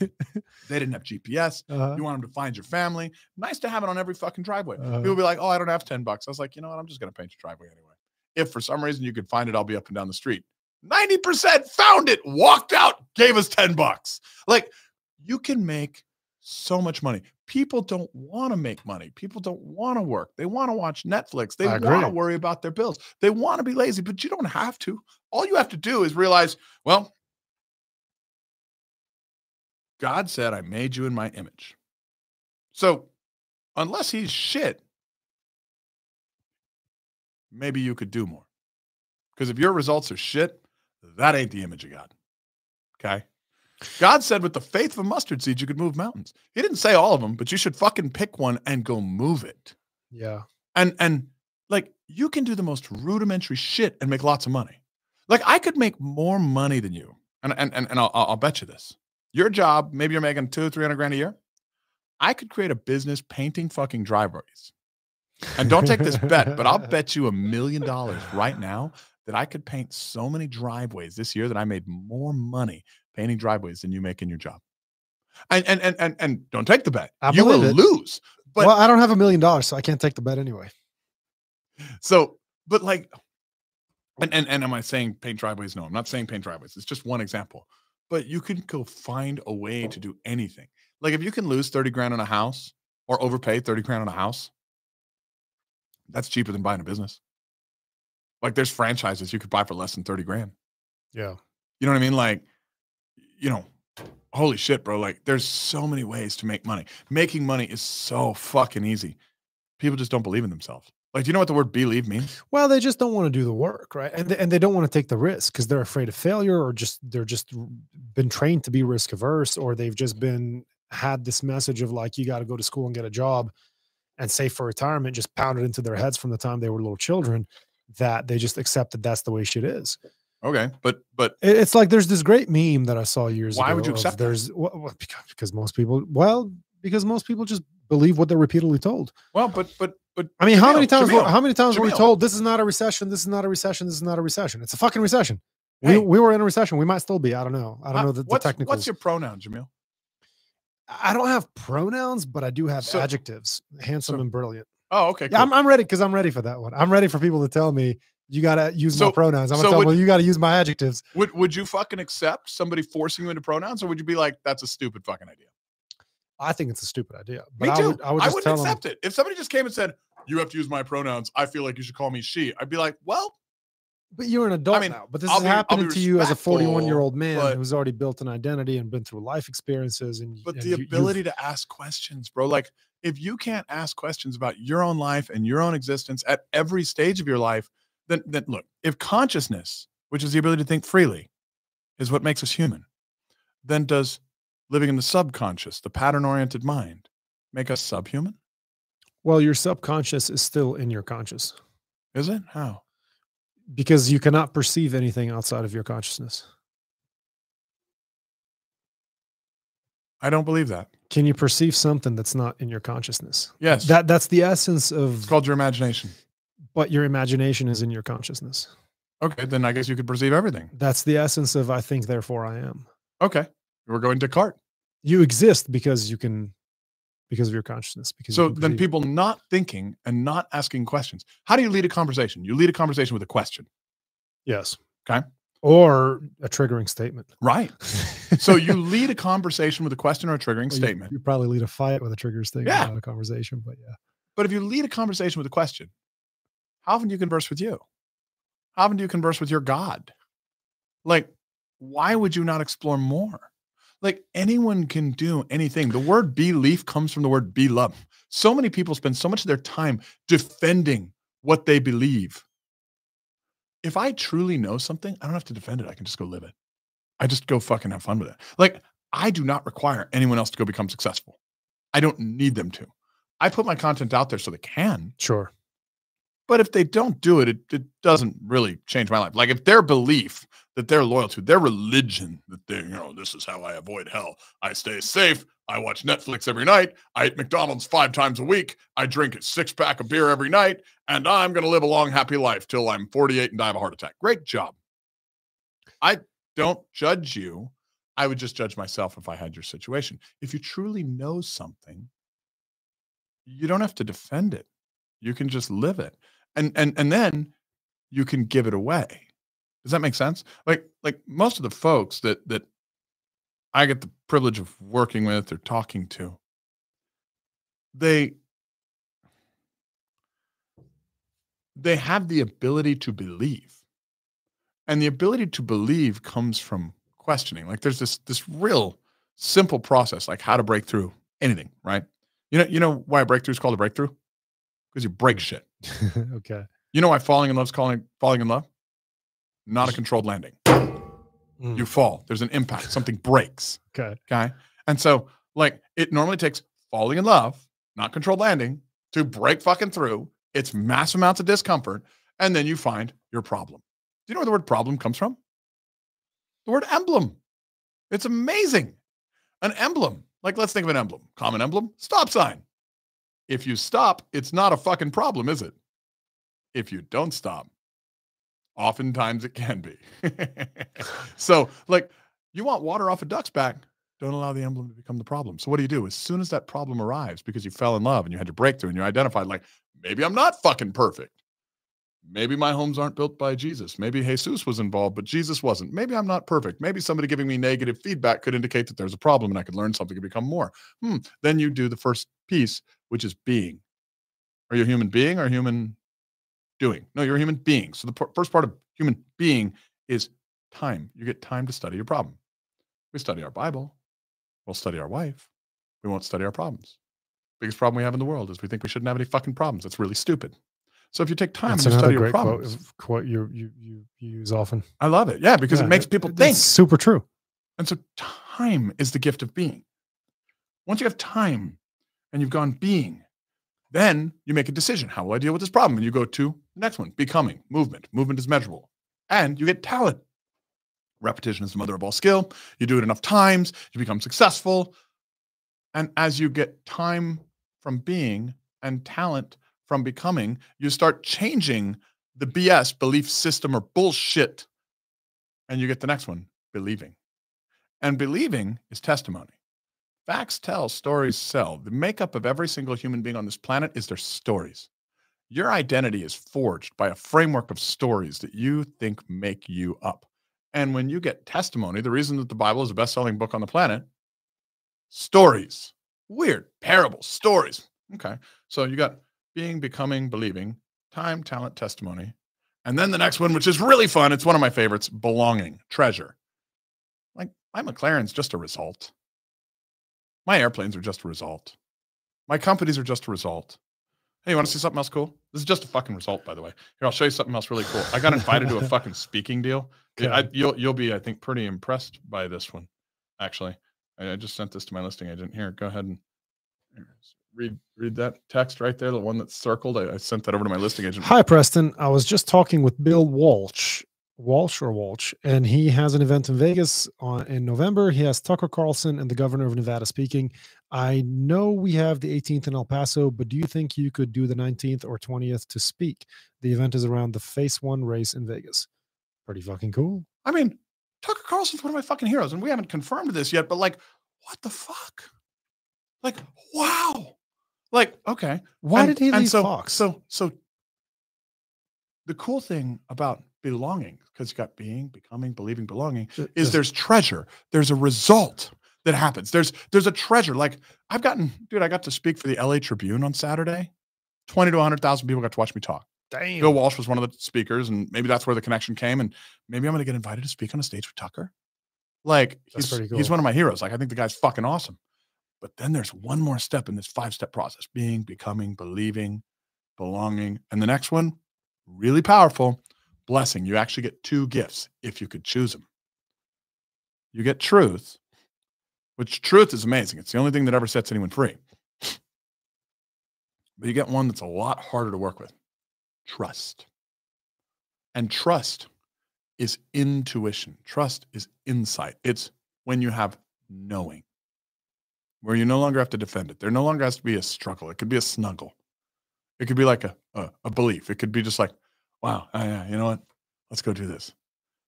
And and and you know, want to make God laugh, tell him your plans, right? Want to make him smile, you know, laugh with him. You want to make him cry Man tears plans, of joy. God laughs. Yeah, Walk like him that, mile yeah. in the shoes he puts you in. You want to make him fucking cry tears of joy. Walk a mile in the shoes he puts you in, but that requires so much trust. And you know what's crazy about blessings? You know what's better than a miracle? Hmm. Not needing one. You know what's better than not needing one? Getting one anyway. It's called a blessing. You know what's better than that? You get to be the fucking blessing, which takes truth and trust. So, this little five step process, that's how you get people to set themselves free. That's how you get people to think.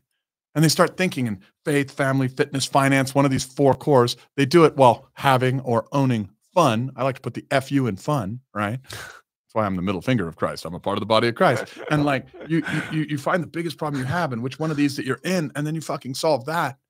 And if you want your ship to rise to the surface, stop drilling holes in the bottom. Like, like, but ask your own fucking questions deep. Right. And you'll you'll find out more about who you are and who you can become in yeah, the image of God. I don't think most people want that. That's why they stay the way they. Are. You see, most people think they want freedom, and uh, you know, the ideas like uh, not ideas, but like things like entrepreneurship, for example. I guess it is an idea. Uh, have been romanticized in recent years. Let's say over the last decade, mostly by guys like Gary Vee and other entrepreneurs mm-hmm. who are who are famous on social media. And they make it sound really cool. I'm an entrepreneur. I run businesses. They see him flying here and there and giving talks and all this. People are like, oh, I want to be an entrepreneur. I want to have a business. But they never take a stab at it.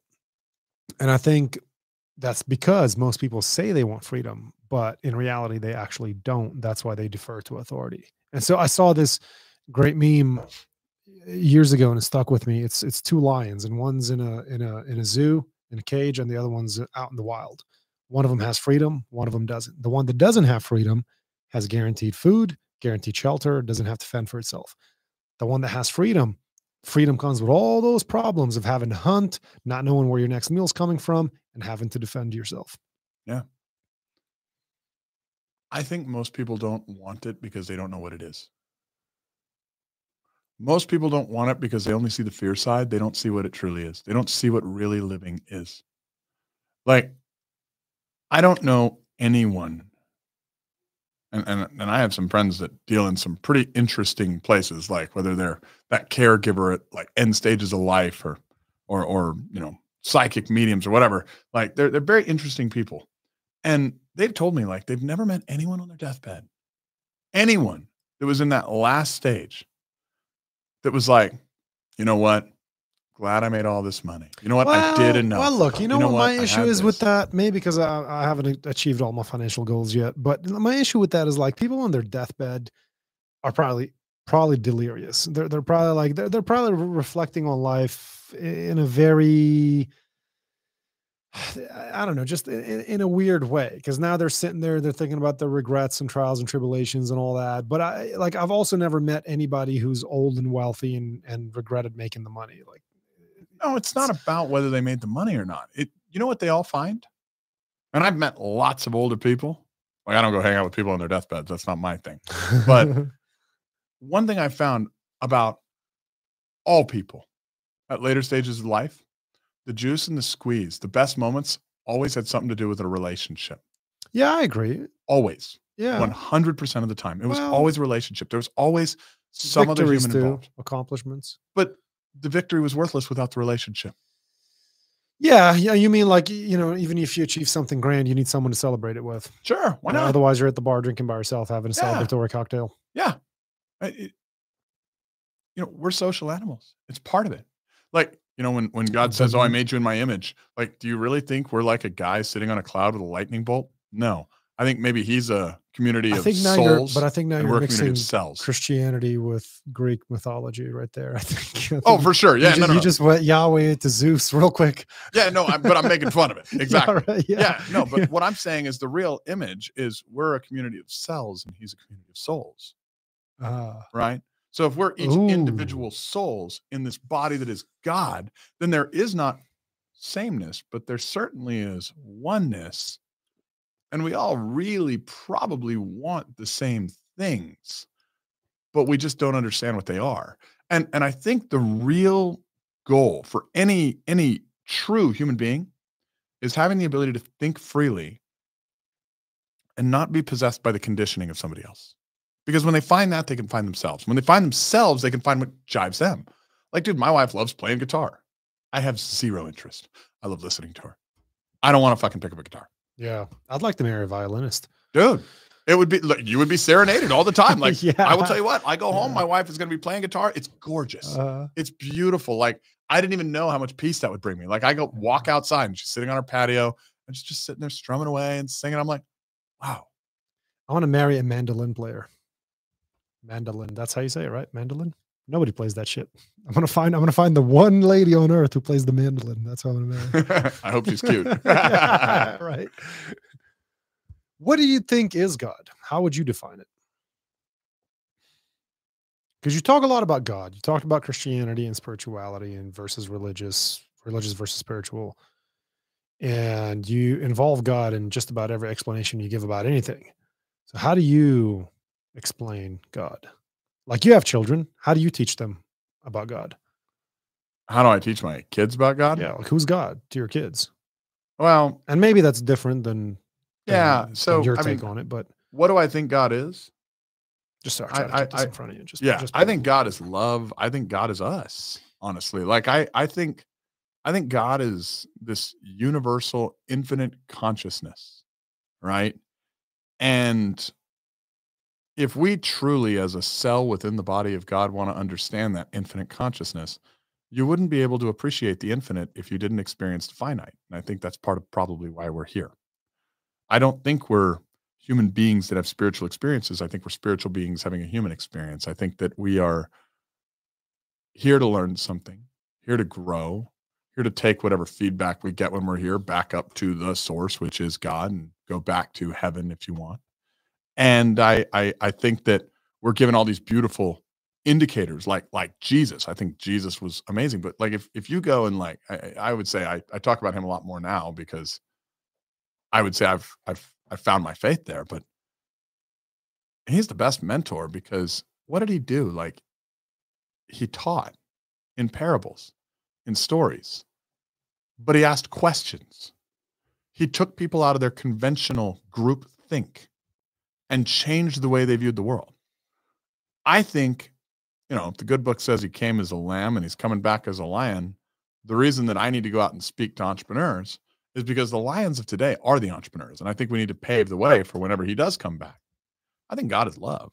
I think I think the meaning of life, which which is probably how I define God, is problems are gifts, love is the meaning of life, and ownership is about responsibility. Like if you if you just marry those three concept together and make those three bedfellows, the love child that comes out is a beautiful life. So where does church factor into that point of view? Why do you need church? If I that's don't. Your, okay. I I have a a group that I go with every Monday and we do a Bible study and we listen to amazing faithful speakers and teachers and leaders.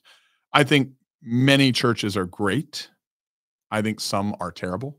Well, I'm asking because earlier you'd mentioned something about supporting churches or giving to churches. Well, I, look, like I I support the church that my So I kids go to school at.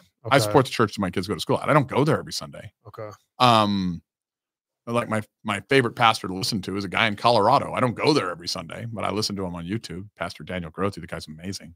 Um, and and I think church has like if you want to understand God or religion, you need to understand inspiration. Like like even the word inspiration in spirit, enthusiasm, enter theos.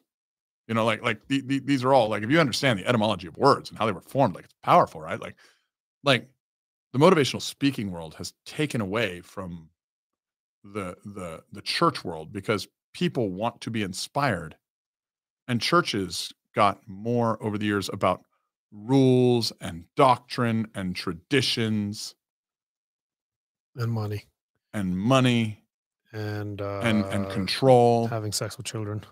some churches yeah and uh and and and you know and and obviously not all of them but there are some very dark stories but like i think that's kind of that's that's how the devil there's the good and the bad. There's the good and the bad. There's a lot of great churches too that do a lot of great things for sure. Yeah, eh, but there's well-intentioned organizations that like look. The best lie the devil ever told was seated with an ounce of truth, right? And so, like, if you're going to allow your love of rules to go beyond your love of God,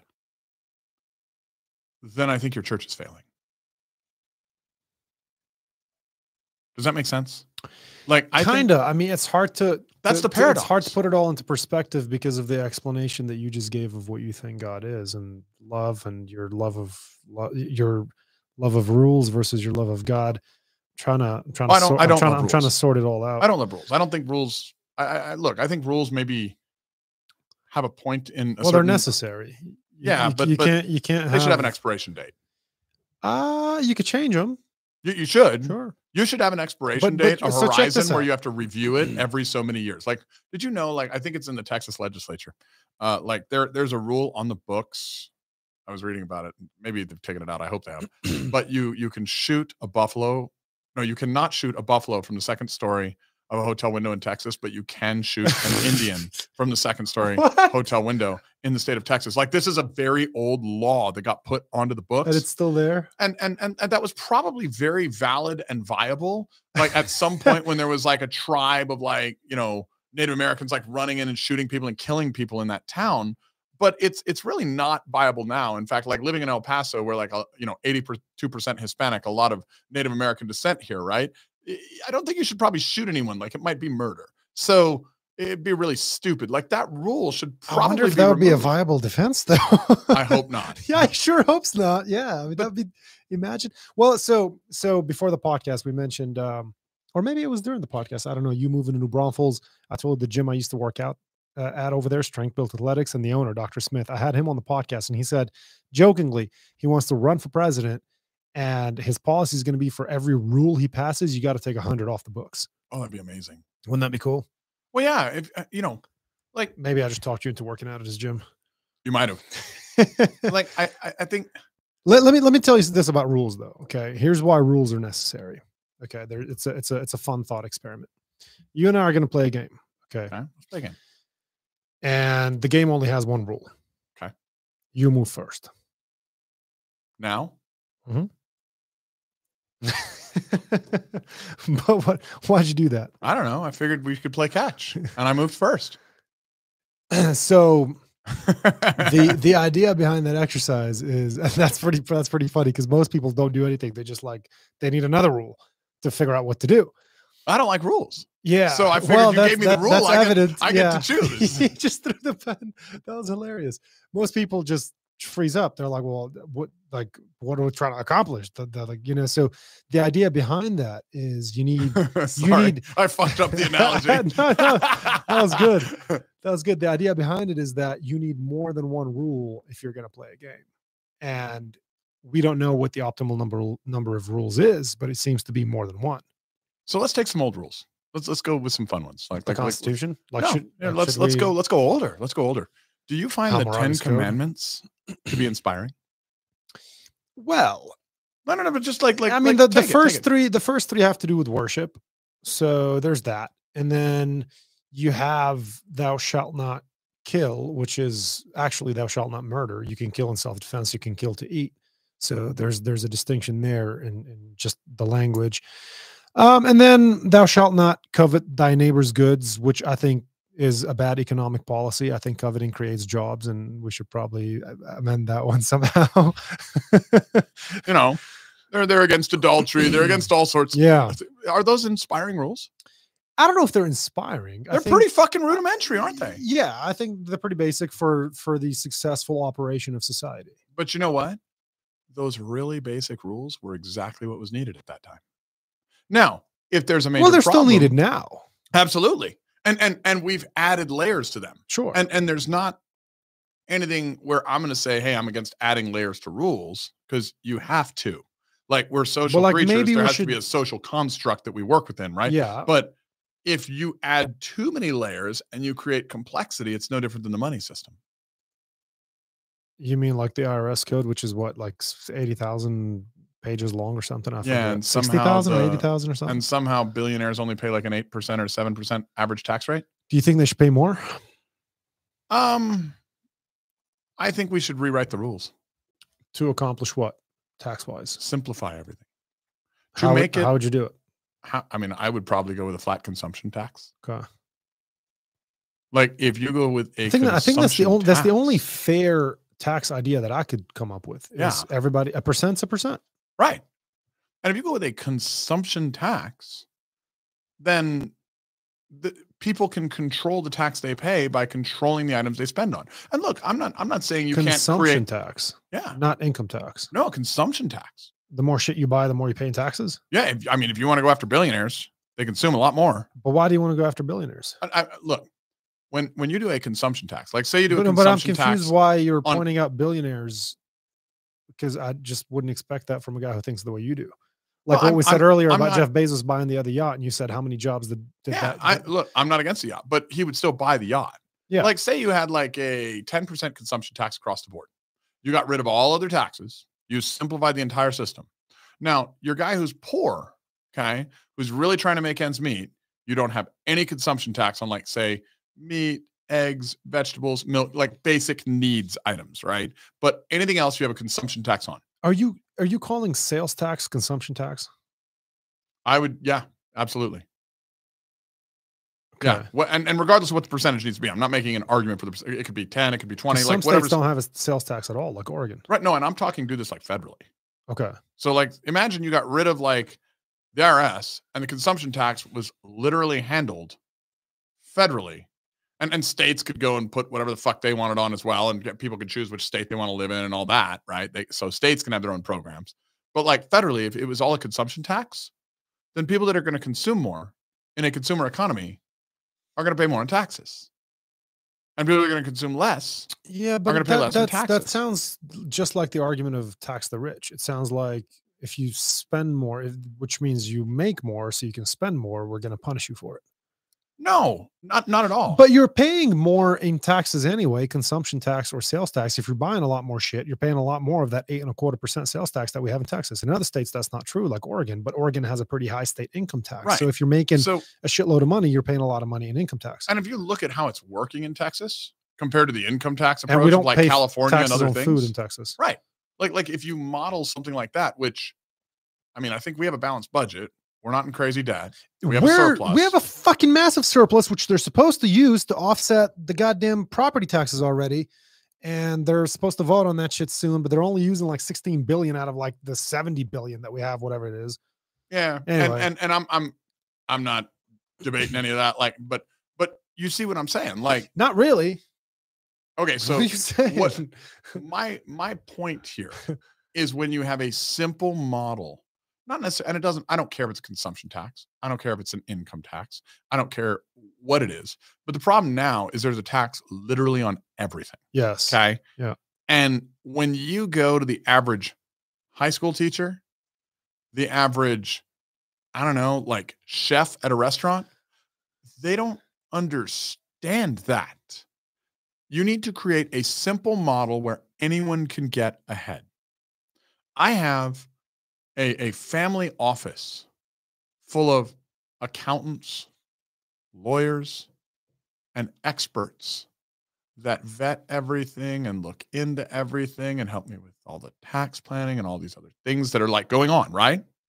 You got to pay a bunch of people a bunch of money to save you some money on the money that you're supposed to pay. And it's more affordable. Not supposed to, well, required. There, there's a difference. it's there. more affordable for me to hire them to figure out the loopholes Fuck while the yeah. little guy gets fucked yeah, than it is. And and, and that's by the, way, game. It is the game. Yeah. But I don't think that's a fair game.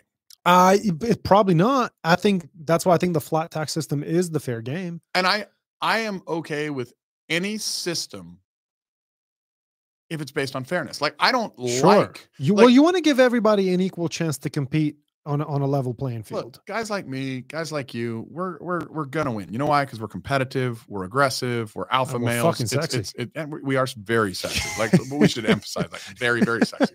But like we're the alpha males. We're gonna win in any environment.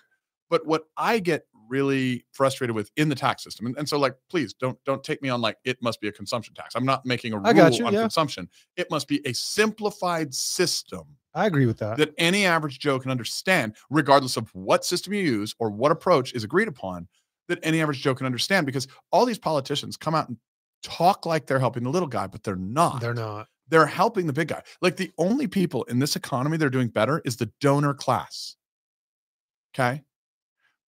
If you go audit somebody making $20 million versus you go audit somebody making $40,000, the guy making $40,000 can't fight you. Sure. The guy making 20 million can. Well, and that's the problem with our legal system as well. Is is oftentimes a pl- uh, uh, uh, a a what's it called a verdict of guilty or innocent has to do with what kind of lawyer you could afford. Right. And and the other side is with with the problems with the legal system is is what is the law? The law is people, their verdicts, and language. And we've gone to war with language in this country in the last few years. Big time. And and and you know, there's so many loopholes and so many abatements and so many like opportunities that what's good, what's not good, which area is black, which area is white, which area is gray. Like I've talked to three different types of accountants. You have your cowboys that'll take every risk under the sun. They're like, hey, the goal is just like take every risk and like if the IRS audits you, fight them. Okay.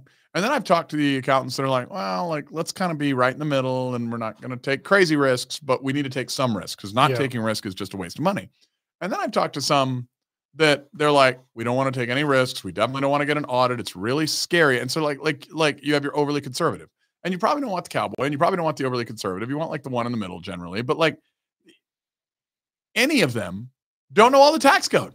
Nobody does. Nobody has time to It's, learn it's it. It's over. If I remember correctly, it's like sixty-two or sixty-three thousand pages. Like, Yeah, nobody knows the fucking tax code. It's just become ridiculous. Yeah, well, and now there are artificial intelligence programs reviewing it and finding new loopholes Oh, that we didn't even know were in there because of the way we've Ooh. languaged things. Damn, Preston. Now, okay, let me tie that to something you said two and a half years ago on the podcast because I have a fucking excellent memory. You said technology can never outdo people. AI will never have anything on I am. I am is the interconnected spirit of the human. And But the AI can sift through 62,000 pages of tax code and find you a loophole that your accountant can't. there is a brilliance in AI. I mean, do you know how old AI is? Uh, no. over 80 years old. What? Yep. Machine learning was the first computer that beat Bobby Fischer in chess. And that was 80 years ago. They had computers playing chess. They had machine learning, which is the parent of AI, 80 years ago. AI itself is about 40. Machine learning is about 80. People don't realize this has been around. Now you add in AI and quantum computing. Look, I own a few AIs. What do you Okay. mean you own a few AIs? I have more tech employees in my technology department than I have employees in any other company except Zia Homes. We are not a home building company. We are a data company that happens to build homes. My margins are many times higher than that of all my competitors because we factor the data. My one of my eyes, I'm, I'm, I'm building two. I'm building one that is a machine learning and AI home building software that basically tells you, hey, here's your goals, here's your subsets, here's everything that's going on in your program. Like, and we metric out everything. I, I, I can I can show you some of the basic foundations of it later if you want to see it. But like, imagine you want to build 300 homes a year. Okay, well, 300 homes a year is 24 homes a month. Well, this system will know how many homes you need to start, how many of each contractor you will need, how many people are doing their jobs, which numbers are within range, which numbers are not within range when they're turning in their invoices. If there are any bottlenecks, like say you don't have enough framers to frame enough houses to meet that 24 houses a month to get your throughput of 300 homes a year, how many are agents selling? It's going to literally indicate here's the threats, here's what you do, here's the threats, here's what you do.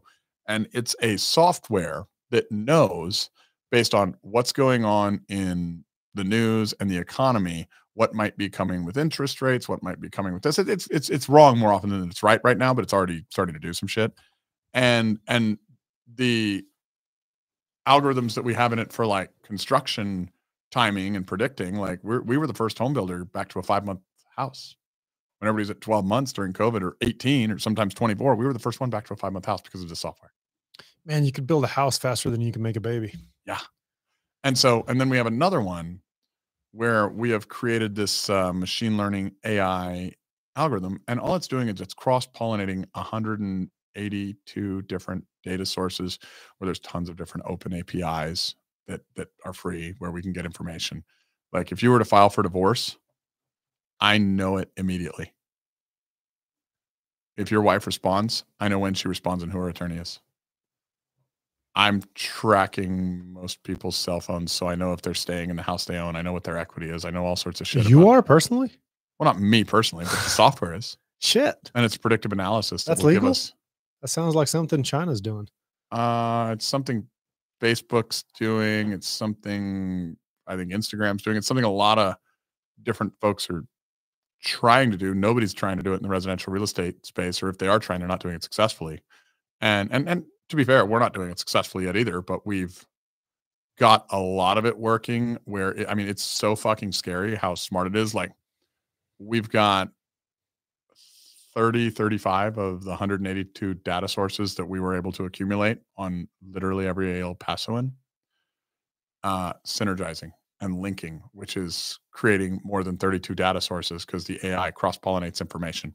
There was a really cool video, and and so this guy linked AI to his Wi-Fi router and cameras, and the cameras watched people walking around, and he also had the Wi-Fi router. Then he turned off the cameras, and so what's cool is we're turning off certain data sources and we're turning on other data sources, Hmm. and and so what was happening when he turned on off the cameras, the AI was so fucking smart that it used the Wi-Fi to locate the people in the room because it was sending out signals. And so all of a sudden, the Wi-Fi became this human locator for every person in the room because the it the AI could recognize where the Wi-Fi was bouncing off the walls, and so it knew where the people were still when it lost the data feed from the cameras. And so the cool thing about AI is it's learning on its own. And so Ye- that's and kind of the that's- scary thing that's about it too, though. two sources of information. That's two. We have 182. So now, now I understand why you're skeptical of Israel not being able to detect the attacks that that came its way. If your AI can do all this shit that you just mentioned, how the hell were they not able to detect those attacks with their AI? yeah, and they're in government, so they have way more power, way more resources, way more Right. everything than fucking I have. Like Yeah. they're fucking incredible, right? Like so, and and what we know about like just by seeing different things that we've created the world's a lot bigger than what we see on CNN or Fox. And there's a lot of people that are a lot smarter than us that have been doing it a lot longer. Like I look at like Elon Musk and he has what millions and millions and millions of self-driving cars out there that all talk to his software network. He has rockets that land themselves. That that was impossible before he did it. He has well, everything's impossible until somebody does it. All right. He has Starlink, these satellites that fly around and fucking give Ukrainians internet and do all sorts of other crazy shit. He has a boring company which might eventually become geothermal power. And definitely Wait, whoa, underground whoa, it's going to become what? Well, if you had a company that could bore underground, when when would you not if you wanted to figure out renewable energy and saving the world and creating an interplanetary species, wouldn't you go tap into the uh, magma at the core and create an unlimited power source? That's what I'd fucking do if I was him. Magma. Yeah, why not? It's geothermal. And you have the boring company. Like it to, to not infer what he's doing is like crazy. Like I, I think about like these people and like all the tools they have. And then he's got he's got one of the largest AIs in the world. Like he he was behind OpenAI. He was behind Chat GPT in the beginning and he got out of it because he thought what they were doing was unethical. But now he's got millions of self-driving cars. Which you have one. Uh-huh. How is it? It's fucking it's a better driver than I am. It's amazing. there's a there's a joke about self-driving cars, which is they were designed for women to, so they can finally parallel park. I mean, I don't like parallel parking either. So I'll, I'll, yeah, I'll- me neither. I'll be honest. I'm not very good at parallel park. like i'm fine with that like but dude like no i mean i, I look at this shit and i'm like okay what a genius Oh, and, he's and how many different cross pollinations like so i've unsuccessfully tried to link 182 and and and we think we'll we'll get more than what we have he may have thousands that are interlinked how many do governments have Let me. I don't know, man. L- let me ask you this. I had some some guy once tell me that the reason the United States government loves inflation is because that's how they get to dissolve debt. Yeah that's true Does- So how can you explain that? Because I've been Sure. thinking about it ever since he told me that. It doesn't and I, I still debt. don't get it. it doesn't dissolve debt so he said it wrong the word dissolve Well, maybe he didn't word. say it that way. Maybe I. it, it marginalizes the debt. Like, and, and let me explain it. So, like, say a house, you own a house, it's a hundred thousand dollar house. You have a hundred thousand dollar mortgage, right? So you have zero equity in your house, right? If there's extreme inflation, then say your inflation over five years is totals 100% over five years. So now you have a $200,000 house. Say your mortgage was interest only. You've paid down none of it and you've only made minimum interest payments. Well, you just cut your debt in half. You have the same amount of debt, but the functional value of the debt is half of what it was because you used inflation to marginalize it. Mm. Does that make sense? Yeah, yeah, I now- think so. Yeah. Now imagine I have to think about it a little bit longer, but I think so.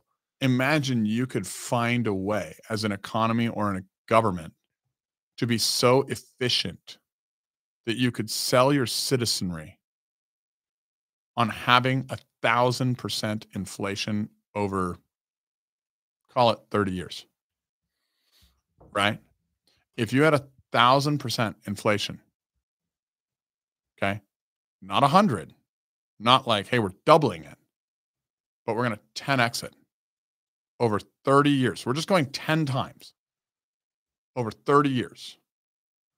If you had a $20 trillion economy and you a thousand percented it, doesn't that come out to a $200 trillion economy 30 years later? And if you have 33 trillion in national debt, well, that really mattered at 20 trillion. But when you have 200 trillion, it doesn't Ah, fucking yeah, matter. Yeah, yeah, yeah, yeah, yeah, yeah. I get you. And and really, the problem with inflation is You don't make the debt go away. You just make it worth less. which, when it's worth less, assuming you budget properly, you could make it go. it could be worth infinitely less. It Yeah. could become. To, it could get to a point where it's like just worthless, basically. Yeah, and so the problem with inflation is it's it's generally not going to be even across the board everywhere. Like if they could control it, they could use it. They, they, they the problem is they can't control it. Like it's it's generally sector driven, right? When eggs went up to like twelve dollars a dozen, it wasn't everything that did that. If it was everything that did that, then it would be very easy for employers to calculate, okay, um, well, I'm just going to pay you double because I'm making double. Like, have you ever seen like a split in stock? Yeah. And, it's kind of like, hey, you know what? The company I work for actually just recently split. Novo Nordisk right, had a two to one split. Recently. I think it was a two to one right. split recently. What if they figured out how to do that in governments to split or reverse split governments? or a reverse split? Yeah, that would just be combination of power, unity. Uh-huh. That would take a lot of people to agree and to give to to give power to give up power to somebody else. Yeah, which which is there's the problem is a lot of people agreeing, and then who really gets screwed? Well, in the short term, it's probably the lenders, the banks, and all those that owned the debt. Correct. Okay. But if the lenders and the banks are government controlled, which is why there's these giant movements for more government control, I think, um, then they're going to win because now with that inflation, they're going to have more deposits. They're going to be able to make more loans. So they they may lose on on the current value of the debt, but they're going to win on the cash flow based on having more deposits, more ability to loan, more fees, more reoccurring revenue over time. So they win in the long game, they lose in the short game. Now, if they were private, you would never allow that to happen. But if they all became public, then all of a sudden you look, this is not something that's going to happen. And I, I don't think it's going to happen anytime in our lifetimes. Okay. If it does happen, because there's not unity anywhere. But in theory, if you're a politician, you need inflation. It is the secret silent tax that your citizenry cannot understand. And it's really easy to manufacture. Okay. All you have to do is play with supply and demand. Like if you slow down supplies in any area for any way, you're going to cause inflation in that area. Okay. And certain areas trigger much larger areas. Like it's no different than like Russia, Israel, North Korea, China, Taiwan. These are all hot points in the world where we know that with just a little bit of interaction, we can sow chaos and cause crazy shit to happen. Mhm. Well, if we fuck with the housing market, the housing market might be like 3% of GDP, but it affects 25% of GDP. So if you fuck with the housing market, you cause massive inflation or massive deflation. You follow me? Like, if you fuck with eggs, all right, well, people eat more chicken. Chicken don't lay eggs anymore. Well, fuck, let's eat the chickens. okay, solved. Like so, so one had a very marginal effect. One had an enormous effect economically. Uh, So so there's trigger points.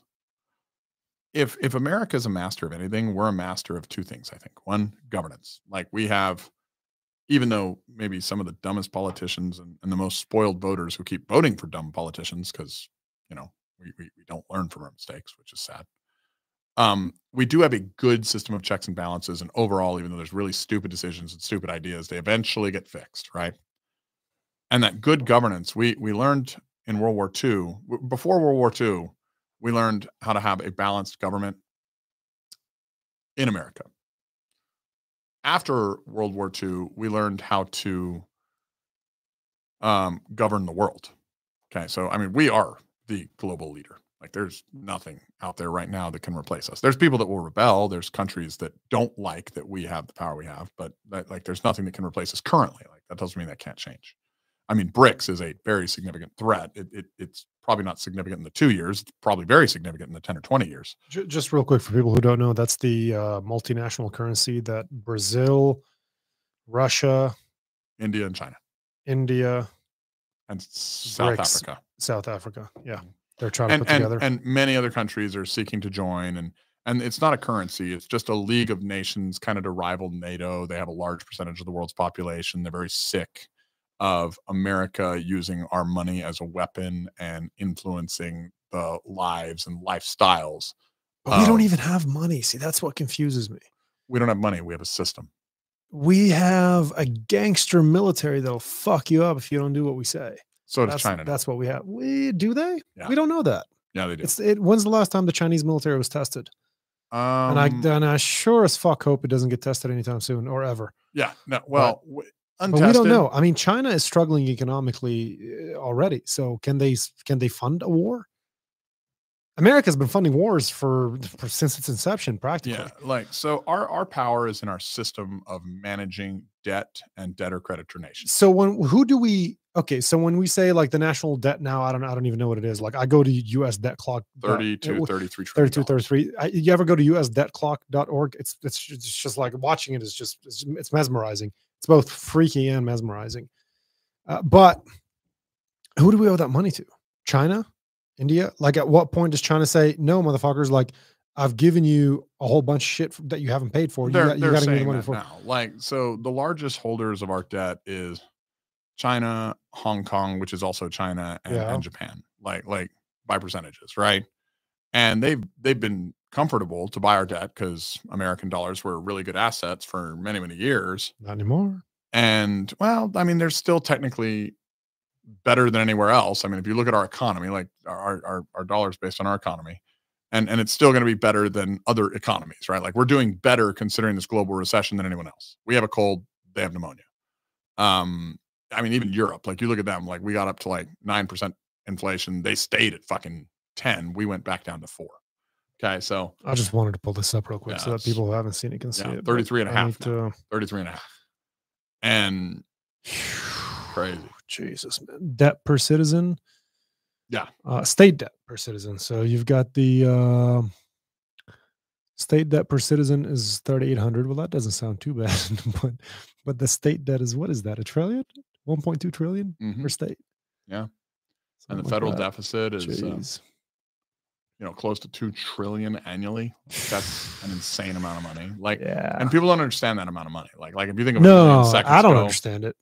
eh, do it in seconds it's really Savings per family, fourteen thousand dollars, three hundred sixty-three. That's Mhm. weak sauce. Defense slash war. I guess that's what we're spending on defense. so us gdp 27 trillion so we've already been impacted by inflation that's interesting that's good Man, I yeah, I look at this thing and then I just get scared and then I shut it off. I'm like, fuck this. Like, what am I gonna do? yeah that's crazy Yeah.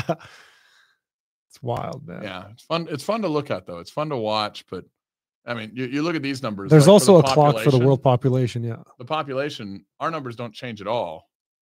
But you look at the government numbers, like like you'll see little blips here and there, Uh-huh. you know, and and and then you go over here and you see this, and you're like, whoa. I mean, we might have a spending problem, we might have an addiction, and we do. Probably. So, yeah, no, I mean, look, we're we're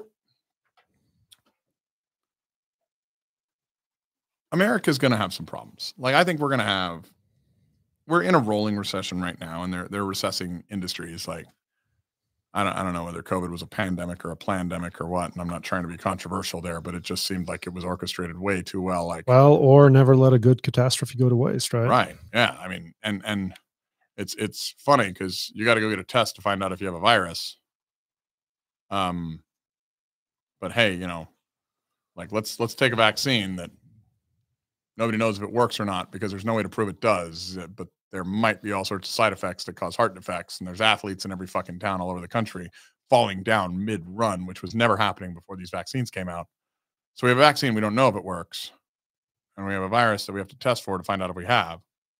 And the average age of death from the virus was over 80 years old and the average age of death in america was 78 years old.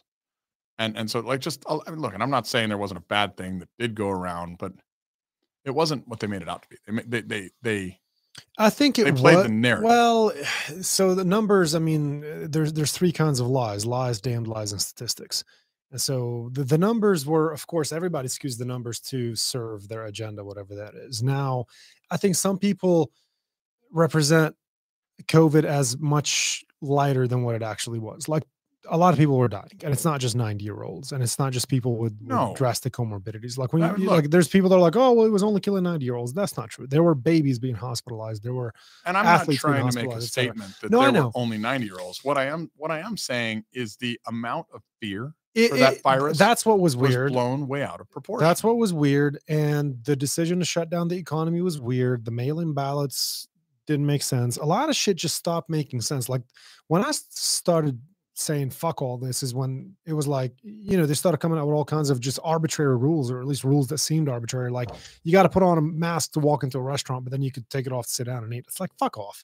Like come on like you don't you don't have to be a scientist to see the flaw or the stupidity in that rule. Now you're just fucking with me Exactly. now, now you just want to tell me what I can and cannot do. Like when Judge Samaniego came out, attempted and reattempted to shut down the economy in El Paso. He's like, no, nobody can go to work except the big stores can stay open because that's fine because you can't catch COVID at Walmart. But if you're a, a, a small business owner, you, you've had a convenience store that you've been running, you know, you, you and your wife or you and your kid, whatever, for the last 40 years. No, you got to stay home, motherfucker, and you got to go out of business. And now coming out of the pandemic, you're going to have to go get a job when you're 65 and you don't have any work experience. You always just ran a small business. They ruined millions of lives. Horrible. So there, there's a lot of stuff about it that that's that's fishy for sure. And I don't mean to damn anybody that got hurt or, or or say things that hurt anybody's feelings. My goal is not to hurt feelings. My goal is to say we need to Fuck feelings. respond in kind. like, had they come out and said, "Hey, look, the significant risk is to elderly and people with comorbidities. Let's protect them." Great. yes, Nobody would it have. was Nobody would have said that was wrong. I think it was mishandled, and it should have said, okay, like the, the vaccine is going to protect those who take it. So if you want to protect yourself, take it. and we have if the you want to fucking die, if you want to go swim with a shark and get get bitten by one, th- that's up to you. Yeah, we had the science. Like there was a cruise ship going port to port to port to port to port. It had every race, every gender, every skin color, every nationality on that fucking boat. And they wouldn't let people off the boat. They knew exactly what percentage died. They knew exactly what ages, genders, nationalities, everything, Mm. comorbidities, all of it. That was before the fucking pandemic got loose everywhere. And you're going to tell me in the world of AI and quantum computing, we didn't have that data? Bullshit. Yeah, I don't know, man. That's that's a weird one. Like, oh, is it not true? Yeah, You remember the stories of that boat? it Like makes sense, Google the cruise liner. I didn't know. I didn't hear about that. Yeah, But Google it. Google it. Fucking pull it up. what is it? What do I look I, up? I mean, I, I I don't remember the name of the cruise liner, but like cruise liner that went COVID around. cruise coast- yeah, went around coast to coast before COVID hit everywhere. Like, dude, they were docking in Japan. They were docking everywhere, and it'll blow your mind. You read about that, and and what was crazy is the amount of death per population everywhere on Earth was the exact same percentages as that cruise liner told us it would be Huh. and we didn't use any of that data. I mean, we can use all the data in the world with Well, and everybody's trying to get reelected too, which is a problem. Well, so they have to come out and Cambridge show how much they care. was- They've got to show how much they care so that people will vote for them. We care about our communities. We don't want people in our communities to get hurt. they've we got want to to show how protect much everybody. they scare, not they care. How much they pretend to care. Yeah, and which is how much people, people look, people vote with their emotions mostly. Mhm. that's that's a problem. Um, that's why if Biden did in fact get fairly elected, that's why he got elected because people vote with their emotions, not with their logic. And it's and people vote for policy and personality. That's probably why Trudeau's in office. and, and you know, personality. Very, it's very much not policy. people argue about think. stupid things. Like that's the other thing. Like like whether Biden got elected or not. Like okay, well the exact same argument could be had 4 years before that as to whether Trump got elected fairly or not with Cambridge Analytica. So Biden used Facebook and Biden used Instagram and Biden used Twitter and Trump used Cambridge Analytica. Like these political parties learn from each other. Well, like, so, no, they're, I mean, they're talking about the mail-in ballots, no, no, which is something I, new. I, that- I that- get it. I that get it. I get it. No, no, no. But when we're talking about any of these things, like getting people angry on purpose, and I, I get the hype. I get like the clickbait. I get all this shit. Like, like you're probably writing down times so that you can like use those times for clickbait to get more views, right? And I mean that's smart, right? Like, but like hopefully they'll watch the whole fucking podcast and not just be morons and be like, oh, clickbait, oh, I hate them, or, or I love them, whatever right no like like we have stupid arguments like like the argument on black lives matter right no shit they do that's that's not a fucking argument yeah. like but if i'm gonna say right. like black lives matter is a great movement and i agree with that then Well, I, I'm, I'm not gonna say no no no no no i'm not you talking need, what you the need movement a catchy became slogan. Hold yeah, on, you hold on, just hold need on. a catchy hold slogan. on because i'm not talking about what it became i'm talking about the idea in general Sure. like if you just say it to any human being black Yeah. lives matter sure. like nobody wants black people to feel endangered like Sure. i don't want that i don't think you want that like i i mean maybe some assholes want that but those people don't deserve a fucking opinion and then there's Blue assholes. Lives Matter. Yeah, yeah, but, like- there's like, and All you know what? Lives Matter. also blue lives matter true also all lives matter true why are any of those things controversial They shouldn't be. Like, like, oh, okay, well, you know, Well- transgender people like feel like they need love. Like, fine, yes, they fucking need love. You don't need to teach my kids about it in fucking third grade. Like, I want them to have love. I want them to be loved people. I think everybody deserves love. Like, but I don't really want drag queen story hour. Like, we, we don't we don't even need to have that debate. Like, it's not a debate. Like, it's a stupid conversation. Like, Well, we should apparently we do. solve I mean, real problems. I was actually having this conversation with somebody, and she goes, "Well, why can't we have?" And she's a grown woman; she has a child, and she's like, "Why can't we have drag queen story hour, but we can have beauty pageants?"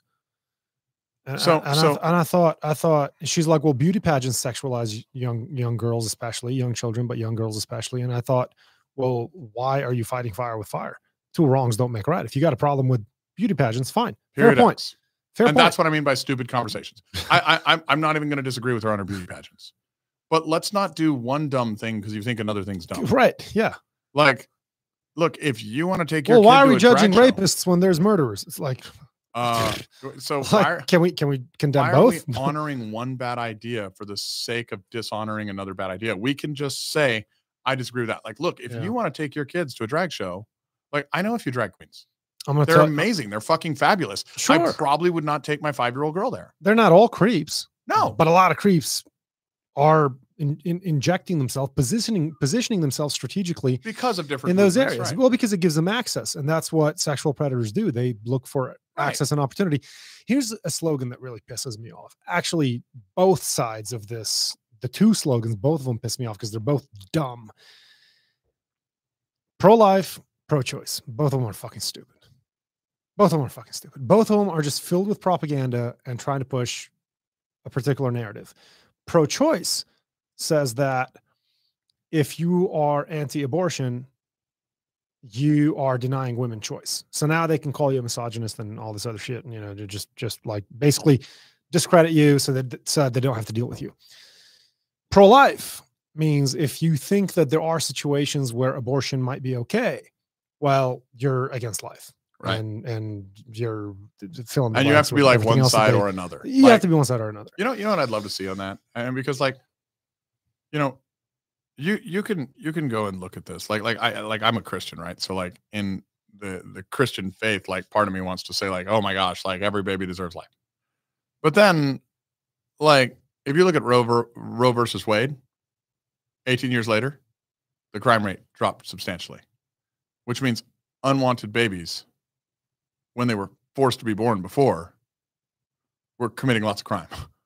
So I Hmm. mean, like, like, and that's just statistical fact. Like, so, fatherlessness. yeah, well, I mean, like, go figure. Like, oh, you know what? I'm not ready for this baby. I'm going to be a terrible parent. Terrible parenting might lead to terrible people or terrible behaviors of people, at least, right?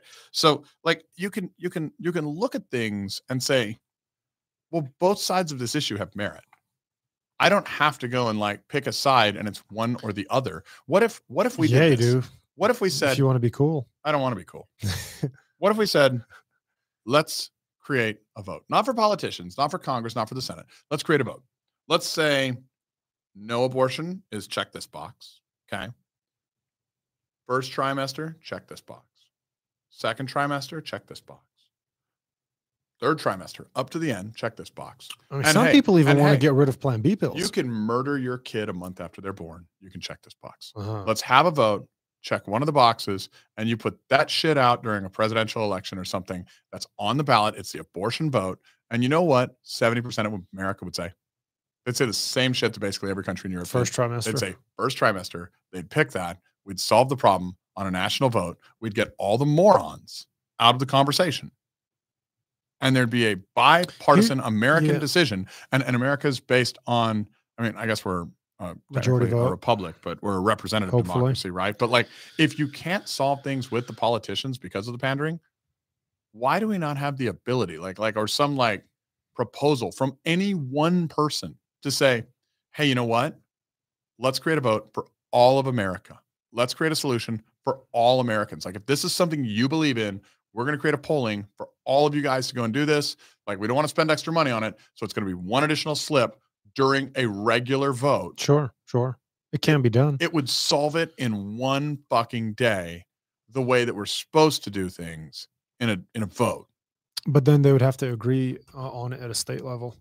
and and and you have the hardcore states that are just like hell no this is not even an Well, argument we want a discussion you know what? have You can have that in there too. You But- can have but- state or federal. Like that could be but one what i'm box or the saying is box. what i'm saying is was it's all it's all propaganda is what i'm saying and here's something that really really i mean this is this is people right this is just like when you're talking when you're dealing with people this is just how how it goes i was um at, at a gathering one time we're all having lunch as a group of us and somebody made a comment about abortion it was right after the the, the roe, roe v wade uh, thing happened a couple of years ago uh, and uh, this lady made a comment about abortion and she asked me i don't know she asked me something. I said you know i, I really don't know. I don't have my, my mind is not made up on this on this topic. I'm not one way or another. It's just it's an idea that i'm still exploring. I'm not sure what the right response is. Mhm. she got mad at me because i was supposed to agree with her. She got fucking mad at me. Recently a couple days ago i posted on my instagram some people think israel's right. Some people think palestine's right i just wish the middle east would watch some netflix and chill that was my post everybody just watch some fucking netflix and chill i don't care who's right i just don't want more war people got mad at me. Well, how can you be? Uh, hold, hold on, motherfucker. Hold on. All I'm saying is I don't want more war. I'm not. I'm not even getting into the argument of who was there first and whose Yeah, land it is. Yes, you are. I mean, you, all you I'm saying is, like, all you know I'm why I say is, you are? why? Because I know you, bro, and you knew that when you put that out there, some idiot was going to respond. Yeah, well, fuck them. And I mean, no, the no, idi- I, I know, but it's it's talk kind of fun. what. Idiots and I'm, I'm not knocking it because I've idiots done talk, that shit too. Cowards are quiet. Wise men listen. Right. I've done that shit too. Like I'll put an obvious, no brainer, defendable position sometimes for the fun of it. And I, I don't do it much anymore because now I'm just like, I already know they're gonna do it. Like Well, and I you- and you already know I'm gonna because get the you're- shit to respond. Yeah. But like, like, like, but bro, like I, I mean you enjoy it a little bit when the idiots get bad. No, No? I really don't, man. then I- why do you post? I really it? don't like conflict because I just I was sitting there and I was thinking I was like, fuck, the last thing Lebanon needs right now is to get caught in the middle of another war. Like Lebanon's already in shambles. And I'm like, man, Yeah. I really I'm not that good on the history of of, of the Jews and Israel and the formation of this nation and that nation and then all of it. I tried to do some more research the other day. I've tried a few times in my life to figure out what the fuck's going on in that region. And I'm from that region and I can't figure it out. It's complicated. My point was just like everybody just please chill the fuck out. Watch some Netflix eat some fried chicken or whatever the hell you, you want to eat and and just like let's just not kill each other People love to have simple opinions on complex subjects. that's that's that's true and that is a problem and that's And that's a big issue with politics that's a, And when you're going for votes and you realize that most people do not have the cognitive bandwidth with all the stressors that they're already dealing with in life to understand the complex issue, you create a tagline, you create a catchphrase, you create something simple that that people that don't have That's time to think talking will Pro-choice. latch onto. Yeah, and it's Pro- and it's sad. yeah But- pro life, pro choice, black lives matter whatever But that is why America will fall apart eventually. That is where we will lose our Ah. country. will it fall apart though It will. i heard this guy say recently he, goes rome didn't fall it just became a church Oh. he goes he goes the city of rome maybe fell but but ancient rome like he's like no it just became a church he was like where's all that money in the vatican interesting point of view now let me switch gears real quick because we touched on this earlier and i just want to explore it a little bit more there's a book called and i haven't read it i've just heard people explain it called turning oil into salt have you heard of it Mm-mm. so the idea behind it is salt used to be a high, highly valuable commodity. Mhm. Roman soldiers used to get paid with salt Okay. because you needed salt to preserve food. Back when that was the only way to preserve food through the winter. If you didn't have salt, you died. You starved and you died. Then, as time went on and technology advanced, we started coming up with more ways to preserve food, especially with the advent of uh, electricity. Well, you could refrigerate, you could freeze, you could put stuff in jars, you could do all these other things to preserve food. And then suddenly salt became pretty much worthless. You could buy a big, big box of salt for like a dollar. Nobody cares about salt. If you wanted to pay somebody with salt to tell you to go fuck yourself. Oil is a highly valuable commodity right now. So if you look at energy with all these um, moves to to produce different types of to produce energy in different forms, such as you know whether it's solar or, or wind or nuclear fusion, take your pick. as we develop more reliable means of producing energy in different ways, oil will not be as valuable as it once was. and- Correct. And, it will turn into salt. Uh, maybe not all the way down to salt, but yes, correct. What are your thoughts on different types of energy? I, energy is the real currency of the globe. Okay, so the reason, look, we had a. eh, let me give you an understanding of, of inflation again, and let's let's let's add the energy factor here. Okay, so Biden, our current president, has a huge deficit, and he's spending more than we bring in, and it's causing inflation. Correct. Trump had a huge deficit as well. Do you know what the single greatest difference was? Hmm. Energy policy. And and I'm not saying I'm pro oil or pro this or pro that, but I am pro energy. Because when energy is cheap, nations that sponsor terror or war or whatever who happen to all have a lot of oil don't do stupid shit and war is highly disruptive, okay? And two, every nation in the world when energy is cheap, people go to work and they make things that then gets on Walmart shelves that then gets sold at prices below what we could manufacture it here for. So while there is inflationary pressure that comes out of the government printing money, which has happened under Trump, happened under Biden, it's happened under Obama, it's happened under every fucking president since the 1970s. Okay. Energy policy is deflationary. Drill, baby, drill. More oil. I mean, frankly, more solar, more wind, more everything, more energy, more nuclear would be great. Okay. Like more energy means more production. Wealth follows production, production follows energy. Inflation is caused by an imbalance in supply and de- demand around currency. Okay. And currency is called current. See? Say so there's supposed to be a fucking about that. flow to it, right? Okay. Like, so there's got to be a current, right? Like, so there's a relation between current and currency. Okay. Because energy creates production, production creates flow, flow creates sales, creates global GDP. Everything goes up. Mhm. The real global reserve currency is energy. Sure. And if we wanted to shut down Russia, shut down Iran, fucking shut down everyone except China, we would drill lots of fucking oil. We would invest in nuclear power plants, which is far safer now. We don't have the Chernobyl problem. We're not Thank like goodness. doing things the way they did back then, right? And and and we would make energy cheap again. It would because of the deflationary pressure of goods and services being provided by everyone on the globe and competition going up and and and that like driving down costs, okay, and margins. Because if you want to talk about corporate greed, corporate greed doesn't exist if there's a competitor out there that'll do it cheaper because he'll just get all the business. So energy policy provides lots of competition because everybody on earth becomes a competitor for something Mm. right and and so good healthy pro energy policies create production my opinion on oil in america like like specifically oil is we drill and refine oil the cleanest of anywhere and our environment and yes i care about the environment is damaged by the drilling and refining of oil but it is damaged less here than in venezuela saudi Oh, arabia absolutely. or anywhere else. And so, why the fuck would we not do more here so that it makes them less money to do it so that they do less of it? Well, you know, that's one of the crazy things that I came across recently when it comes to recycling. And I don't know if it's true or not. I tried to tried to find some reliable sources, but uh, I don't know. um is uh, uh, this guy was saying if you want to do something about plastics in the ocean, stop recycling. And it's like, well, that's that that doesn't really make a lot of sense. Like, what are you talking about? And he's go he goes, well, what we do with our, with our recyclables is a lot of it gets packed up and shipped to countries like Malaysia, and then it ends up in the water.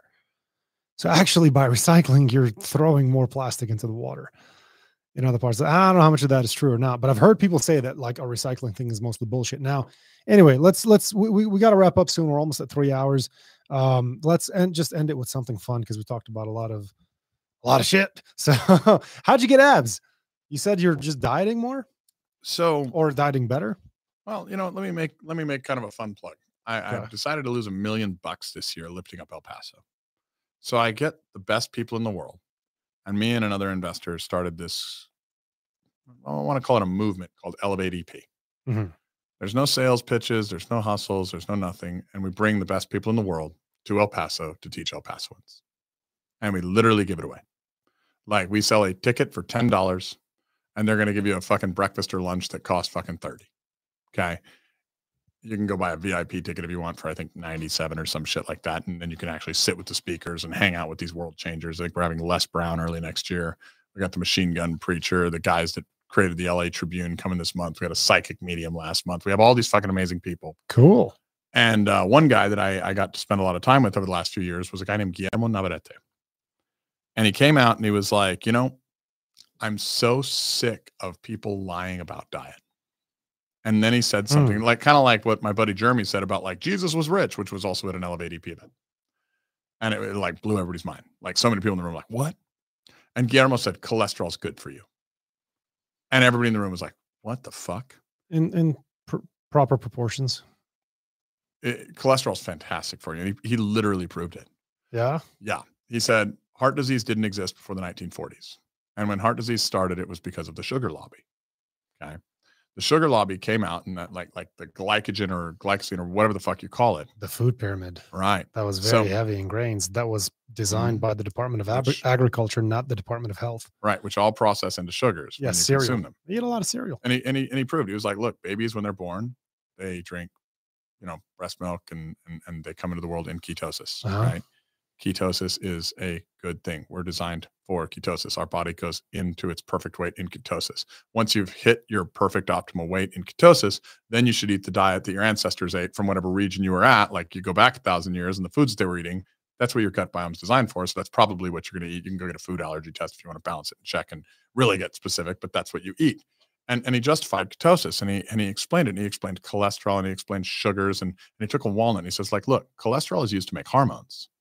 Hormones are used to make you feel alive. Like if you're a man with low T, it's probably because you have low cholesterol or because your cholesterol doesn't actually get to make you hormones. Because when you're eating your food, you have so much sugar with the fucking Coke you're drinking that that sugar, and he takes a walnut and he throws it at the wall. Cholesterol bounces off your veins just like that walnut bounced off this wall. Then he takes a walnut and he dips it in honey. But once you wrap it in sugar, he threw it at the wall, it's stuck right fucking there. He said the Mm. problem is not cholesterol, the problem is plaque.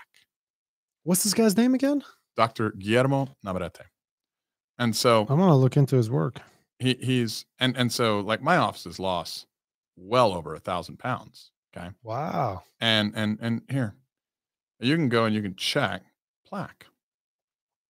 There is a picture of my fucking arteries on a Cleerly test.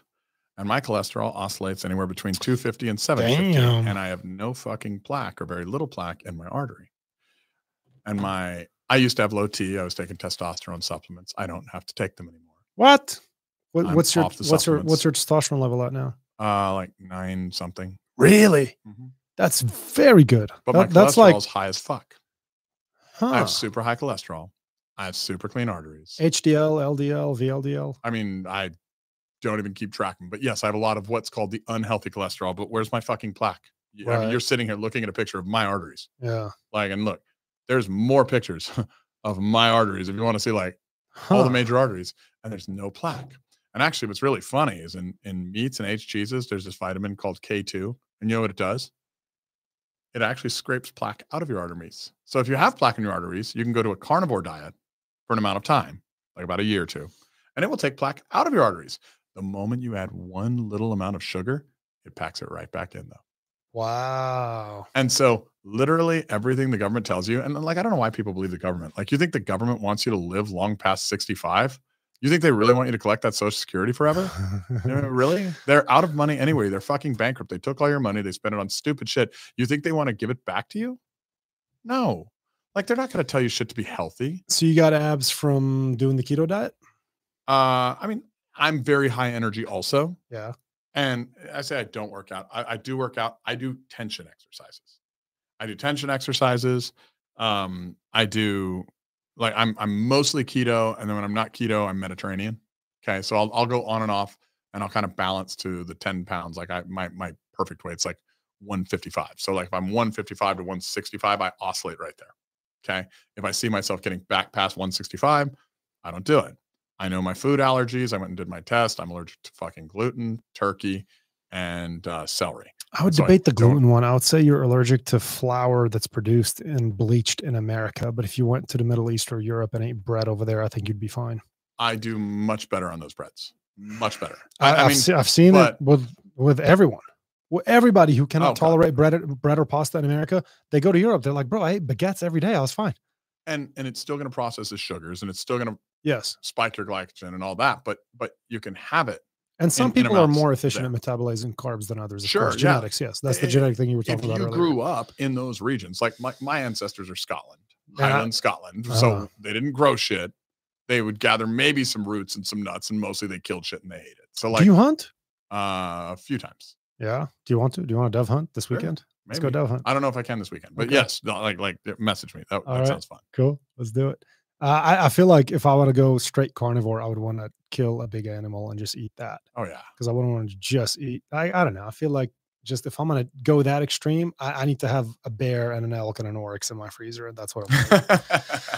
you know um i interrupted you but but uh that that's that's all great info i'm gonna look more into that doctor uh any anything else you wanted to add before we wrap up we're we're over three hours you know what? Like I would I would advise everybody like go get a ticket for Elevate EP, go spend ten dollars online, go to their website. i want to go to the next event Oh bro, it's November. i saw the last one with sam crowley Sam Crowley was two months ago. He's like podcast guru, amazing. Uh, Lisa Williams, psychic medium, was our Halloween month one, and she fucking blew people's minds, like like blew their minds. Um, the next one, I mean, we have we got this one's gonna be it's an all day event, so we're kind of going all out. It's our last one of the year, but we have a hypnotist. We have the guys that founded the LA Tribune. They're going to blow people's mind. We have a guy talking on leadership, and That then we cool. have the Machine Gun Preacher. If you haven't seen the movie Machine Gun Preacher, Sam Childers, like the real Sam Childers, who like goes to Africa, rescues child soldiers, educates them, makes them productive members of society, wow is going to be there. He's fucking incredible human being. Uh, and so like that's sounds like a guy i'd like to have in here i'm gonna try to reach him Oh, That's- dude, that sounds Yeah, no, cool. he he he he would he will make you cry. i'm i'm i'm with it um cool let's end on that thank you preston Hey, bro, pleasure you seeing you having me. brother yeah um always a pleasure talking to you and uh i look forward to the next one. And uh, with all that, we are we are checking out. Why can't I talk today? We are checking out later, everybody.